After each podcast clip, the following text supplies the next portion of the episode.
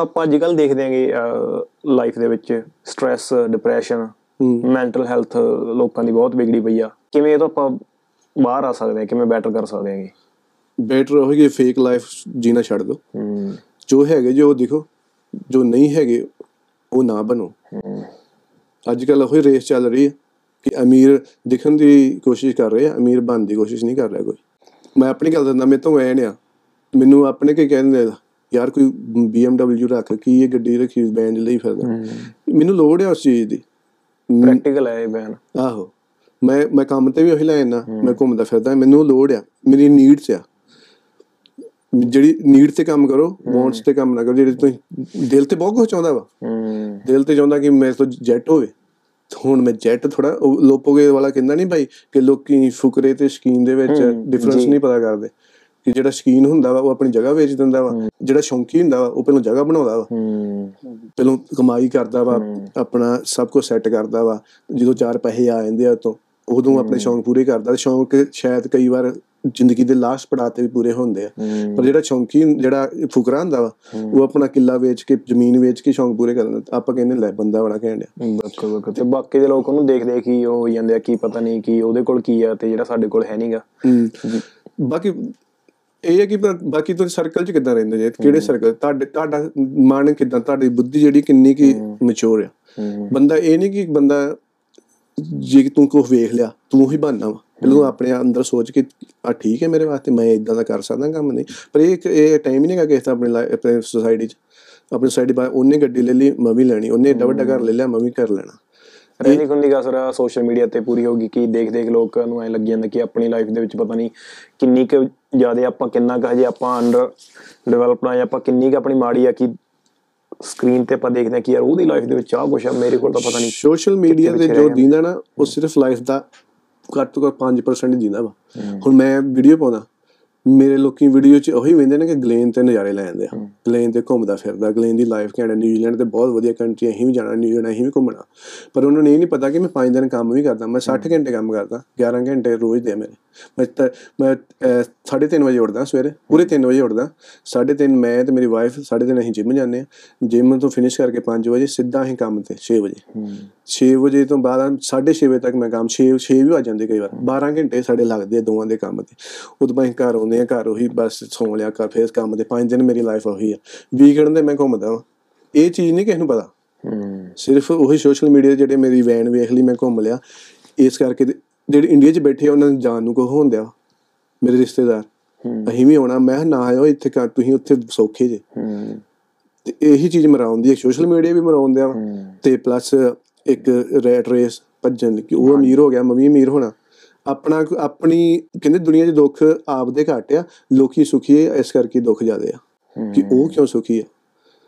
ਇਹ ਚੀਜ਼ ਆ। ਬਿਲਕੁਲ। ਬਾਕੀ ਤੇ ਬਾਅਦ ਚ ਐਂਡ 'ਚ ਨਿਕਲਣਾ ਕੀ ਆ? ਐਂਡ 'ਚ ਨਿਕਲਣਾ ਕੀ ਲਾਈਫ 'ਚ? ਉਹ ਕਹਿੰਦੇ ਨੇ ਕਿ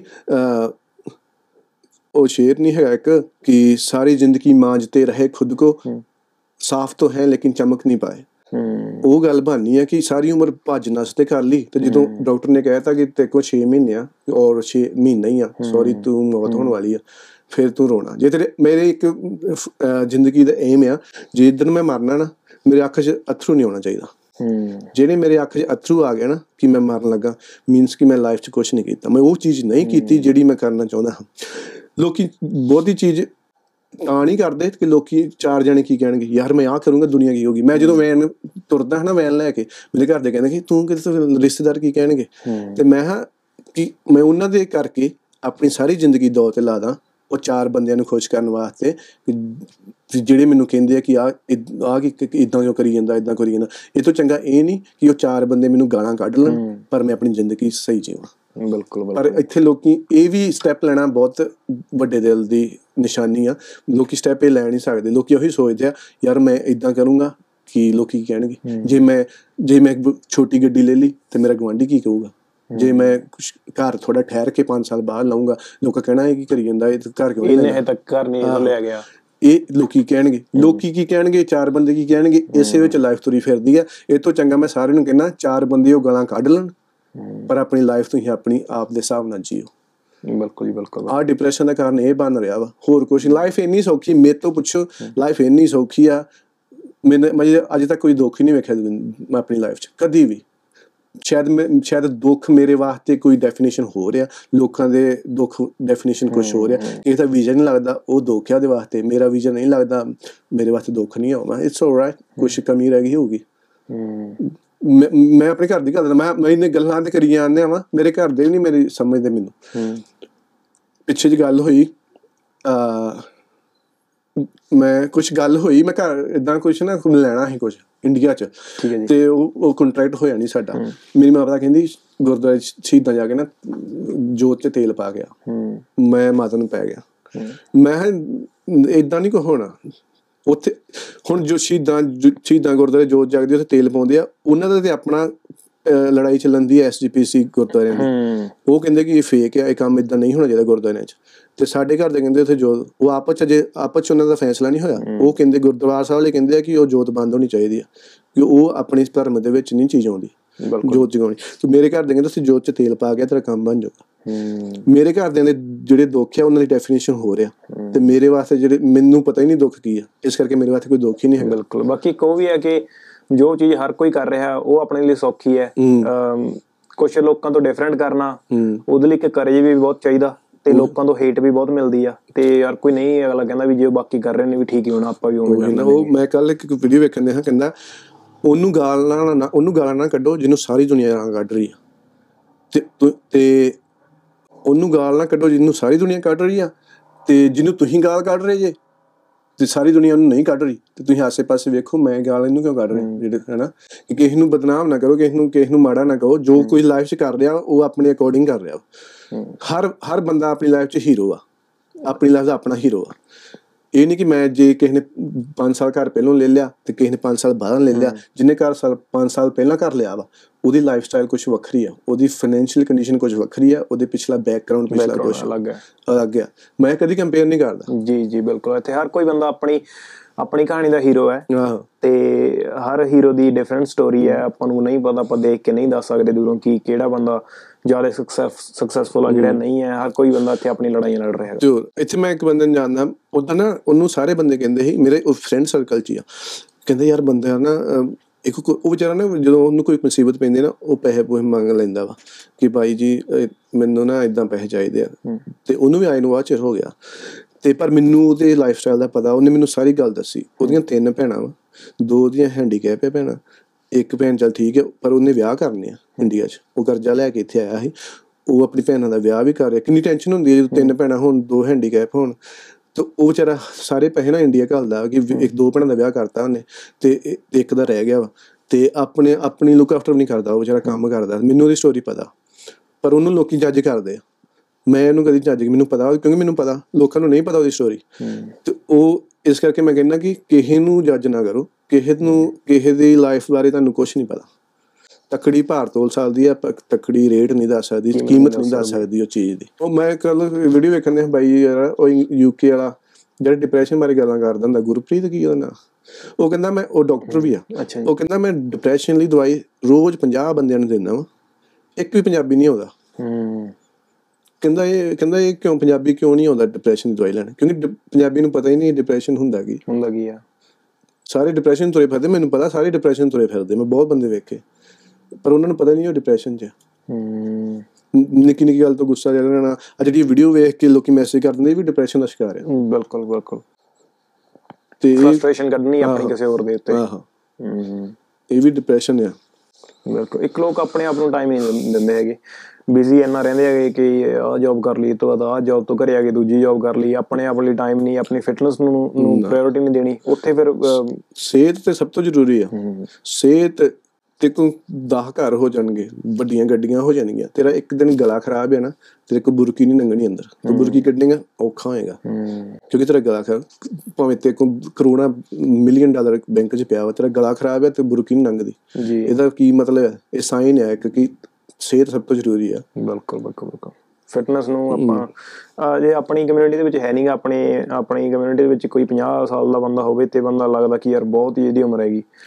ਆਪਾਂ ਜਿਹੜੇ ਗੋਰੇ ਦੇਖਦੇ ਆਂਗੇ ਇਹਨਾਂ ਦਾ ਲਾਈਫ ਸਟਾਈਲ ਹੀ ਇਦਾਂ ਦਾ ਫਿਟਨੈਸ ਦੇ ਵਿੱਚ ਰਹਿੰਦੇ ਆ। 50 ਸਾਲ ਦੇ ਬੰਦੇ ਨੂੰ 10 ਨਹੀਂ ਸਕਦਾ ਕੋਈ 50 ਦਾ ਕਹਿੰਦਾ ਇਹ ਤਾਂ 35 ਦਾ ਲੱਗਦਾਗਾ ਉਹੀ ਨਾ ਕਿਉਂਕਿ ਇੱਥੇ ਇੱਕ ਖਰਾਕ ਹੂੰ। ਇੱਕ ਮਾਈਂਡ ਬਹੁਤ ਫਰੈਸ਼ ਹੈ ਇਹਨਾਂ ਦੀ ਕੋਈ ਟੈਨਸ਼ਨ ਨਹੀਂ ਹੈਗੀ। ਆਪਣੇ ਤੇ ਟੈਨਸ਼ਨ ਲਈ ਜਾਂਦੇ ਟੈਨਸ਼ਨਾਂ ਨਾਲ ਬੰਦਾ ਬਹੁਤ ਤੇ ਬਾਕੀ ਕਈ ਚੀਜ਼ਾਂ ਘਰਾੜੇ ਆ ਮੈਂ ਘਰਾੜੇ ਦੀ ਗੱਲ ਦੱਸਦਾ। ਘਰਾੜੇ ਆਪਣੇ ਕਮਿਊਨਿਟੀ ਚ ਘਰਾੜਿਆਂ ਨੂੰ ਨਾਰਮਲ ਲਿਆ ਜਾਂਦਾ ਨਾ। ਹਾਂਜੀ। ਵੀ ਘਰਾੜੇ ਮਾਰਦਾ ਪੈ ਘੋੜੇ ਵੇਚ ਕੇ ਸੌਂ ਜਾਂਦਾ। ਹਾਂ। ਪਰ ਇਹ ਸਲੀਪ ਐਪਨੀਆ ਵਾ। ਓਕੇ ਇਹ ਕੀ ਹੁੰਦਾ? ਮੈਨੂੰ ਹੈਗਾ ਵਾ। ਮੈਂ ਮਸ਼ੀਨ ਲਾ ਕੇ ਸੌਂਦਾ ਵਾਂ ਰਾਤ। ਮਸ਼ੀਨ ਤੋਂ ਬਗੈਰ ਨਹੀਂ ਸੌਂਦਾ ਮੈਂ। ਸਲੀਪ ਐਪਨੀਆ ਹੁੰਦਾ ਕਿ ਤੁਸੀਂ ਘਰਾੜੇ ਘਰਾੜੇ ਮਾਰਨ ਮਤਲਬ ਹੁੰਦਾ ਕਿ ਸਾਡਾ ਸਾਹ ਰੁਕਦਾ ਵਾ।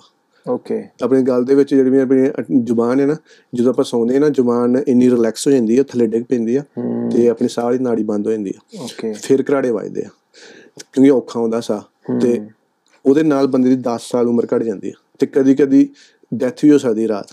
ਉੱਠੇ ਤੂੰ ਰਾਤ ਸੁੱਤਾ ਤੇਰਾ ਸਾਹ ਬੰਦ ਹੋ ਗਿਆ ਤੇ ਮੇਰੇ ਨਾਲ ਮੇਰੇ ਨਾਲ ਬਹੁਤ ਵਾਰ ਹੋਇਆ ਮੇਰਾ ਸਾਹ ਬੰਦ ਹੋ ਜਾਂਦਾ ਮੇਰੀ ਵਾਈਫ ਮੈਨੂੰ ਉਠਾਉਂਦੀ। ਉਹਨਾਂ ਬੰਦੇ ਦੀ ਮੌਤਾਂ ਵੀ ਹੁੰਦੀਆਂ। ਪਰ ਆਪਣੀ ਸੁਸਾਇਟੀ 'ਚ ਪਤਾ ਹੀ ਨਹੀਂ ਆ ਇਸ ਚੀਜ਼ ਦਾ। ਬਿਲਕੁਲ ਮੈਨੂੰ ਮੈਂ ਪਹਿਲੀ ਵਾਰੀ ਗੱਲ ਸੁਣੀ ਹੈਗੀ। ਹੋ ਸਕਦਾ ਕਿਸੇ ਨੇ ਸੁਣੀ ਹੋਵੇ ਕਿਸੇ ਦੇਖਣ ਮੇਰੀ ਮੰਮੀ ਨੂੰ ਆ। ਮੇਰੀ ਮੰਮੀ ਨੂੰ ਮੈਨੂੰ ਦੱਸਿਆ ਕਿ ਮੰਮੀ ਮ- ਮਾਤਾ ਨੂੰ ਕਿਹਾ ਕਿ ਅਹ, ਤੂੰ ਮਸ਼ੀਨ ਲਵਾ ਡਾਕਟਰ ਕੋਲ ਜਾ। ਉਹਨੂੰ ਕਹੇ ਮੈਨੂੰ ਸਾਹ ਰੋਕਦਾ ਮੇਰੇ ਰਾਤ ਘਰਾੜੇ ਵੱਜਦੇ ਆ। ਨਾ ਉਹ ਕਹਿੰਦੀ ਨਹੀਂ ਨਹੀਂ ਠੀਕ ਆ। ਉਹ ਨਹੀਂ ਮੰਨਦੇ। ਸਾਡੀ ਮੇਰੀ ਜੌਬ ਤੇ ਸਾਡਾ ਆਪ ਚੱਕ ਮੈਂ ਟਰੱਕ ਡਰਾਈਵਰ ਟਰੱਕ ਡਰਾਈਵਰ ਮੈਂ ਉਹਨਾਂ ਨੂੰ ਦੱਸਿਆ ਕਿ ਮੈਨੂੰ ਸਲੀਪ ਐਪਨੀਆ ਵਾ ਮੈਨੂੰ ਵੀਟੀ ਇੰਜਣ ਨੇ ਲੈਟਰ ਦਿੱਤੀ ਕਿ ਜਿੰਨਾ ਚਿਰ ਅਸੀਂ ਤੈਨੂੰ ਫਾਸ ਨਹੀਂ ਕਰਦੇ ਉਹਨਾਂ ਚਿਰ ਤੂੰ ਟਰੱਕ ਨਹੀਂ ਚਲਾ ਸਕਦਾ। ਫਿਰ ਉਹਨੇ ਮੈਨੂੰ ਮਸ਼ੀਨ ਦਿੱਤੀ। ਹਸਪੀਟਲ ਵਾਲਿਆਂ ਮੈਂ ਮਸ਼ੀਨ ਲਾਉਂਦਾ ਵਾ। ਉਹ ਮਸ਼ੀਨ ਆਨਲਾਈਨ ਚੈੱਕ ਕਰਦੀ ਆ। ਮੇਰਾ ਸਾਰਾ ਡਾਟਾ ਹਸਪੀਟਲ ਵਾਲਿਆਂ ਕੋਲ ਜਾਂਦਾ ਵਾ। ਉਹ ਹਰ ਸਾਲ ਅਸੈਸ ਕਰਦੇ ਆ ਕਿ ਕਿੰਨੇ ਘੰਟੇ ਸੁੱਤਾ ਕਿੰਨੇ ਘੰਟੇ ਕਿੰਨੀ ਆਕਸੀਜਨ ਇਹਨਾਂ ਦੀ ਗਈ ਅੰਦਰ ਇਹਦੇ। ਕਿਉਂਕਿ ਜਦੋਂ ਘਰਾੜੇ ਵੱਜਦੇ ਆਪਣੇ ਆਕਸੀਜਨ ਨਹੀਂ ਅੰਦਰ ਜਾਂਦੀ। ਤੇ ਜੇ ਆਕਸੀਜਨ ਨਹੀਂ ਜਾਂਦੀ ਉਹੀ ਬਲੱਡ ਸਰਕਲ ਕਿਉਂਕਿ ਆਕਸੀਜਨ ਬਲੱਡ 'ਚ ਜਾਂਦੀ ਹੈ ਤੇ ਬਲੱਡ ਆਪਣਾ ਮਾਈਂਡ 'ਚ ਜਾਂਦਾ। ਬੰਦਾ ਫਰੈਸ਼ ਨਹੀਂ ਫੀਲ ਕਰਦਾ ਜਦੋਂ ਸਵੇਰੇ ਉੱਠਦਾ। ਜੀ। ਤੇ ਉਹ ਡਾਟਾ ਸਾਰਾ ਮੇਰਾ ਹਸਪੀਟਲ ਕੋਲ ਜਾਂਦਾ ਤੇ ਕਿਉਂਕਿ ਮੈਂ ਘਰਾੜੇ ਮਾਰਦਾ ਪਰ ਆਪਣੀ ਸੋਸਾਇਟੀ ਘਰਾੜੇ ਬਹੁਤ ਆਮ ਲੈ ਜਾਂਦੇ ਆ। ਤੇ ਉਹਨੇ ਉਹਦੇ ਨਾਲ ਬਹੁਤ ਚੀਜ਼ਾਂ ਬਿਮਾਰੀਆਂ ਲੱਗਦੀਆਂ ਘਰਾੜਿਆਂ ਨਾਲ। ਘਰਾੜਿਆਂ ਨਾਲ ਕੋਲੇਸਟ੍ਰੋਲ ਵੱਧ ਜਾਂਦਾ। ਘਰਾੜਿਆਂ ਨਾਲ ਤੁਹਾਨੂੰ ਡਿਪਰੈਸ਼ਨ ਵੀ ਆਉਂਦਾ। ਕਿਉਂਕਿ ਤੁਸੀਂ ਤੁਸੀਂ ਫਿਟ ਨਹੀਂ ਰਹਿਣਾ। ਤੁਸੀਂ ਤੁਸੀਂ ਹੱਸਦੇ ਫਰੈਸ਼ ਫੀਲ ਨਹੀਂ ਕਰਦਾ ਫੀਲ ਨਹੀਂ ਹੋਣਾ. ਤੇ ਇਹ ਚੀਜ਼। ਤੇ ਮੈਂ ਜਿੱਥੇ ਜਾਂਦਾ ਮਸ਼ੀਨ ਨਾਲ ਲੈ ਕੇ ਮਸ਼ੀਨ ਮੈਂ ਕੈਨੇਡਾ ਵੀ ਗਿਆ ਮਸ਼ੀਨ ਉੱਥੇ ਵੀ ਲੈ ਗਿਆ ਨਾਲ ਸੌਂਦਾ। ਮੇਰੀ ਮਾਤਾ ਵੇਖ ਕੇ ਡਰ ਗਈ। ਤੂੰ ਮਸ਼ੀਨ ਲਾਉਂਦਾ ਕੀ? ਮੈਂ ਇਹ ਨਾਰਮਲ ਆ। ਇੱਥੇ ਇਨ ਸੋਸਾਇਟੀ ਚ ਸਲੀਪ ਐਪਨੀਆ ਮੈਨੂੰ ਮੈਂ ਘਰਾੜੇ ਮਾਰਦਾ। ਤੇ ਮੈਂ ਹੁਣ ਮੈਂ ਜਿਸ ਸਲੀਪ ਜੋ ਮੈਂ ਘਰਾੜੇ ਜੋ ਮੈਂ ਸੌਂਦਾ ਵਾਂ ਹੁਣ ਮੈਂ 8 ਘੰਟੇ ਰੈਗੂਲਰ ਸੌਂਦਾ ਕੋਈ ਮੈਨੂੰ ਖੁੱਲਦੀ ਨਹੀਂ ਜਾਗ ਨਹੀਂ ਖੁੱਲਦੀ ਮੇਰਾ ਸਾਹ ਨਹੀਂ ਰੁਕਦਾ। ਤੇ ਮੈਂ ਬਹੁਤ ਚੇਂਜ ਫੀਲ ਕਰਦਾ ਹੁਣ।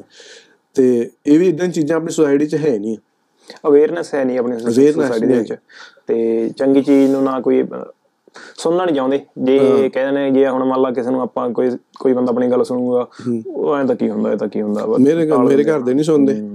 ਯਾਰ ਉਹ ਸਿੰਗਰ ਨਹੀਂ ਜਿਹਨੇ ਬੜਾ ਸੋਹਣਾ ਜਿਹਾ ਪਾਈ ਜਾਂਦਾ ਲੈਰੀ ਪੱਪੀ ਹਾਂਜੀ, ਹਾਂਜੀ। ਉਹ ਮਰਿਆ ਨਾ ਸਲੀਪ ਐਪਨੀ ਨੇ ਮਰਿਆ। ਹਾਂਜੀ ਹਾਂਜੀ। ਉਹ ਸੁੱਤਾ ਹੀ ਸੌਂ ਗਿਆ ਸੁੱਤਾ ਹੀ ਰਹਿ ਗਿਆ। ਤੇ ਉਹ ਸਲੀਪ ਐਪਨੀ ਨੇ ਮਰਿਆ। ਹਜੇ ਉਹਨੂੰ ਡਾਕਟਰ ਮੇਰੇ ਡਾਕਟਰ ਨੇ ਮੈਨੂੰ ਕਿਹਾ ਕਹਿੰਦਾ ਤੂੰ ਹੁਣ ਯੰਗ ਆ ਜੇ ਜਦੋਂ ਤੇਰਾ ਸਾਹ ਰੁਕਦਾ ਮੈਂ ਮੈਂ ਉੱਠ ਪੈਂਦਾ। ਹੂੰ। ਹੂੰ ਜਦੋਂ ਤੂੰ ਕਹਿੰਦਾ 50 ਤੋਂ ਤਾਂ ਹੋ ਗਿਆ ਨਾ ਤੇ ਤੂੰ ਉੱਠਿਆ ਨਹੀਂ ਜਾਣਾ। ਹੂੰ। ਤੇ ਦੇਖੋ ਚੰਗਾ ਮਸ਼ੀਨ ਲਵਾ ਲਾ। ਜਾਂ ਕਈ ਲੋਕ ਜਿਹੜੇ ਜ਼ਿਆਦਾ ਸ਼ਰਾਬ ਵਗੈਰਾ ਪੀਂਦੇ ਆ ਜਿੱਦੇ ਬਾਹਲੀ ਦਾਰੂ ਪੀਤੀ ਹੁੰਦੀ ਆ ਜਿਵੇਂ ਕਈ ਵਾਰ ਉਹਦੇ ਉਹਦੇ ਜ਼ਿਆਦੇ ਹਾਂ ਉਹਦੇ ਜ਼ਿਆਦੇ ਘਰਾੜੇ ਘਰੂੜੇ ਮਾਰਦੇ ਆ ਤੇ ਉਹਦੇ ਜ਼ਿਆਦੇ ਔਖੇ ਹੁੰਦੇ ਆ। ਅੱਜ ਉਹ ਵੀ ਕਈ ਉਹ ਵੀ ਕਈ ਸ਼ਰਾਬ ਪੀਤੀ ਹੁੰਦੀ ਤੇ ਉਹ ਵੀ ਕਈ ਮਰ ਜਾਂਦੇ ਤੜਕੇ ਉੱਠਦੇ ਨਹੀਂ ਉਹ ਵੀ ਇਹ ਵੀ ਕਾਰਨ ਹੁੰਦਾ ਵਾ। ਘਰਾੜੇ ਮਾਰਦਾ ਸੀ ਉਹ ਇੰਨਾ ਰਿਲੈਕਸ ਹੋ ਕੇ ਸੁੱਤਾ ਸੀ ਕਿ ਉਹਦੇ ਜਿਹੜੇ ਟਿਸ਼ੂ ਸੀ ਇਹ ਉਹ- ਉਹਨਾਂ ਨੇ ਸਾਹ ਵਾਲੀ ਨਾੜੀ ਬੰਦ ਕਰਤੀ ਤੇ ਉਹ ਉਹ- ਉਹ ਤੋਂ ਉੱਠਿਆ ਨਹੀਂ ਗਿਆ। ਆਹੋ। ਨਿਊਜ਼ੀਲੈਂਡ ਤੇ ਕੈਨੇਡਾ ਦਾ ਤੁਸੀਂ ਤਾਂ ਦੋਨੇ ਦੇਸ਼ਾਂ ਦੇ ਵਿੱਚ ਇੱਥੇ ਤੁਸੀਂ ਰਹਿੰਦੇ ਹੋ। ਤੁਸੀਂ ਕੈਨੇਡਾ ਮੈਂ ਥੋੜੀ ਦੇਖਿਆ ਤੁਹਾਡੀ ਵੀਡੀਓਜ਼ ਉੱਥੇ ਜਾ ਕੇ ਕਿੰਨਾ ਕੁ ਫ਼ਰਕ ਸੇਮ ਹੀ ਹੈ ਜਾਂ ਕਾਫੀ ਡਿਫਰੈਂਟ ਹੈ ਤੇ ਲੁੱਕ ਵਾਈਸ ਨੇਚਰ ਕੈਨੇਡਾ ਜ਼ਿਆਦਾ ਸੋਹਣਾ ਮੈਨੂੰ ਲੱਗਾ। ਮੇਰਾ ਵਿਊ ਆ ਕਿਸੇ ਨੂੰ ਭਾਵੇਂ ਨਾ ਚੰਗਾ ਲੱਗਾ ਹੋਵੇ ਕੈਨੇਡਾ ਪਰ ਬਿਊਟੀ ਵਾਈਸ ਕੈਨੇਡਾ ਬਹੁਤ ਸੋਹਣਾ। ਹੂੰ। ਵੈਂਕੂਵਰ ਜ਼ਿਆਦਾ ਸੋਹਣਾ ਵਾ। ਤੇ ਬਟ ਜੇ ਲਾਈਫ ਸਟਾਈਲ ਦੇ ਹਿਸਾਬ ਨਾਲ ਵੇਖੀਏ ਤੇ ਨਿਊਜ਼ੀਲੈਂਡ ਸੋਹਣਾ ਵਾ। ਲਾਈਫ ਸਟਾਈਲ ਬੈਸਟ ਹੈ ਨਿਊਜ਼ੀਲੈਂਡ ਦਾ। ਤੇ ਸਪੈਸ਼ਲੀ ਕਿਹੜੀ ਗੱਲੋਂ? ਨਿਊਜ਼ੀਲੈਂਡ ਦੇ ਵਿੱਚ ਯਾਰ ਭੱਜ ਦੱਸ ਨਹੀਂ ਹੈਗੀ ਹੁਣ ਮੈਨੂੰ ਇੰਡੀਅਨ ਕਮਿਊਨਿਟੀ ਦਾ ਜ਼ਿਆਦਾ ਨਹੀਂ ਪਤਾ ਕਿਉਂਕਿ ਮੈਂ ਇਹਨਾਂ ਚ ਰਹਿੰਦਾ ਨਹੀਂ ਜ਼ਿਆਦਾ।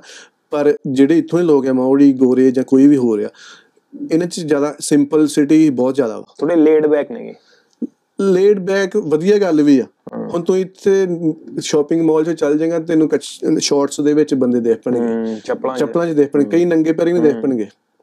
ਤੇ ਇਹਦਾ ਮਤਲਬ ਇਹ ਨਹੀਂ ਉਹ ਗਰੀਬ ਆ।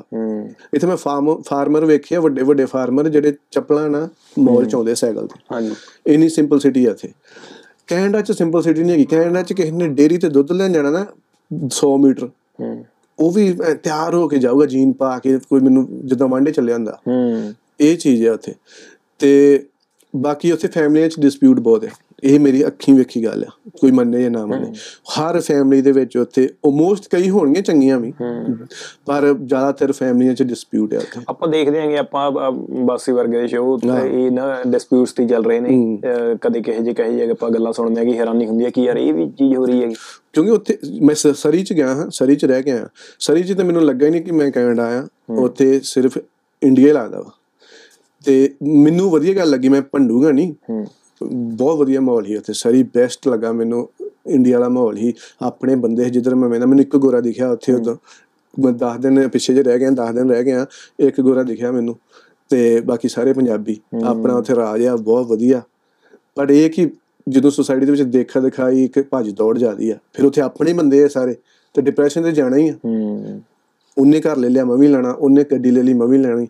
ਇਹ ਚੀਜ਼ਾਂ ਉੱਥੇ ਜਾਂਦੀਆਂ ਵਾ। ਬਾਕੀ ਮਾਹੌਲ ਉੱਥੇ ਇੱਕ ਨੰਬਰ ਆ। ਮਾਹੌਲ ਉੱਥੇ ਇੰਡੀਅਨ ਹੀ ਆ ਸਾਰੇ ਪੰਜਾਬੀ ਆ ਆਪਣੇ। ਤੇ ਆਪਣਾ ਆਪਣਾ ਲੱਗਦਾ ਵਾ।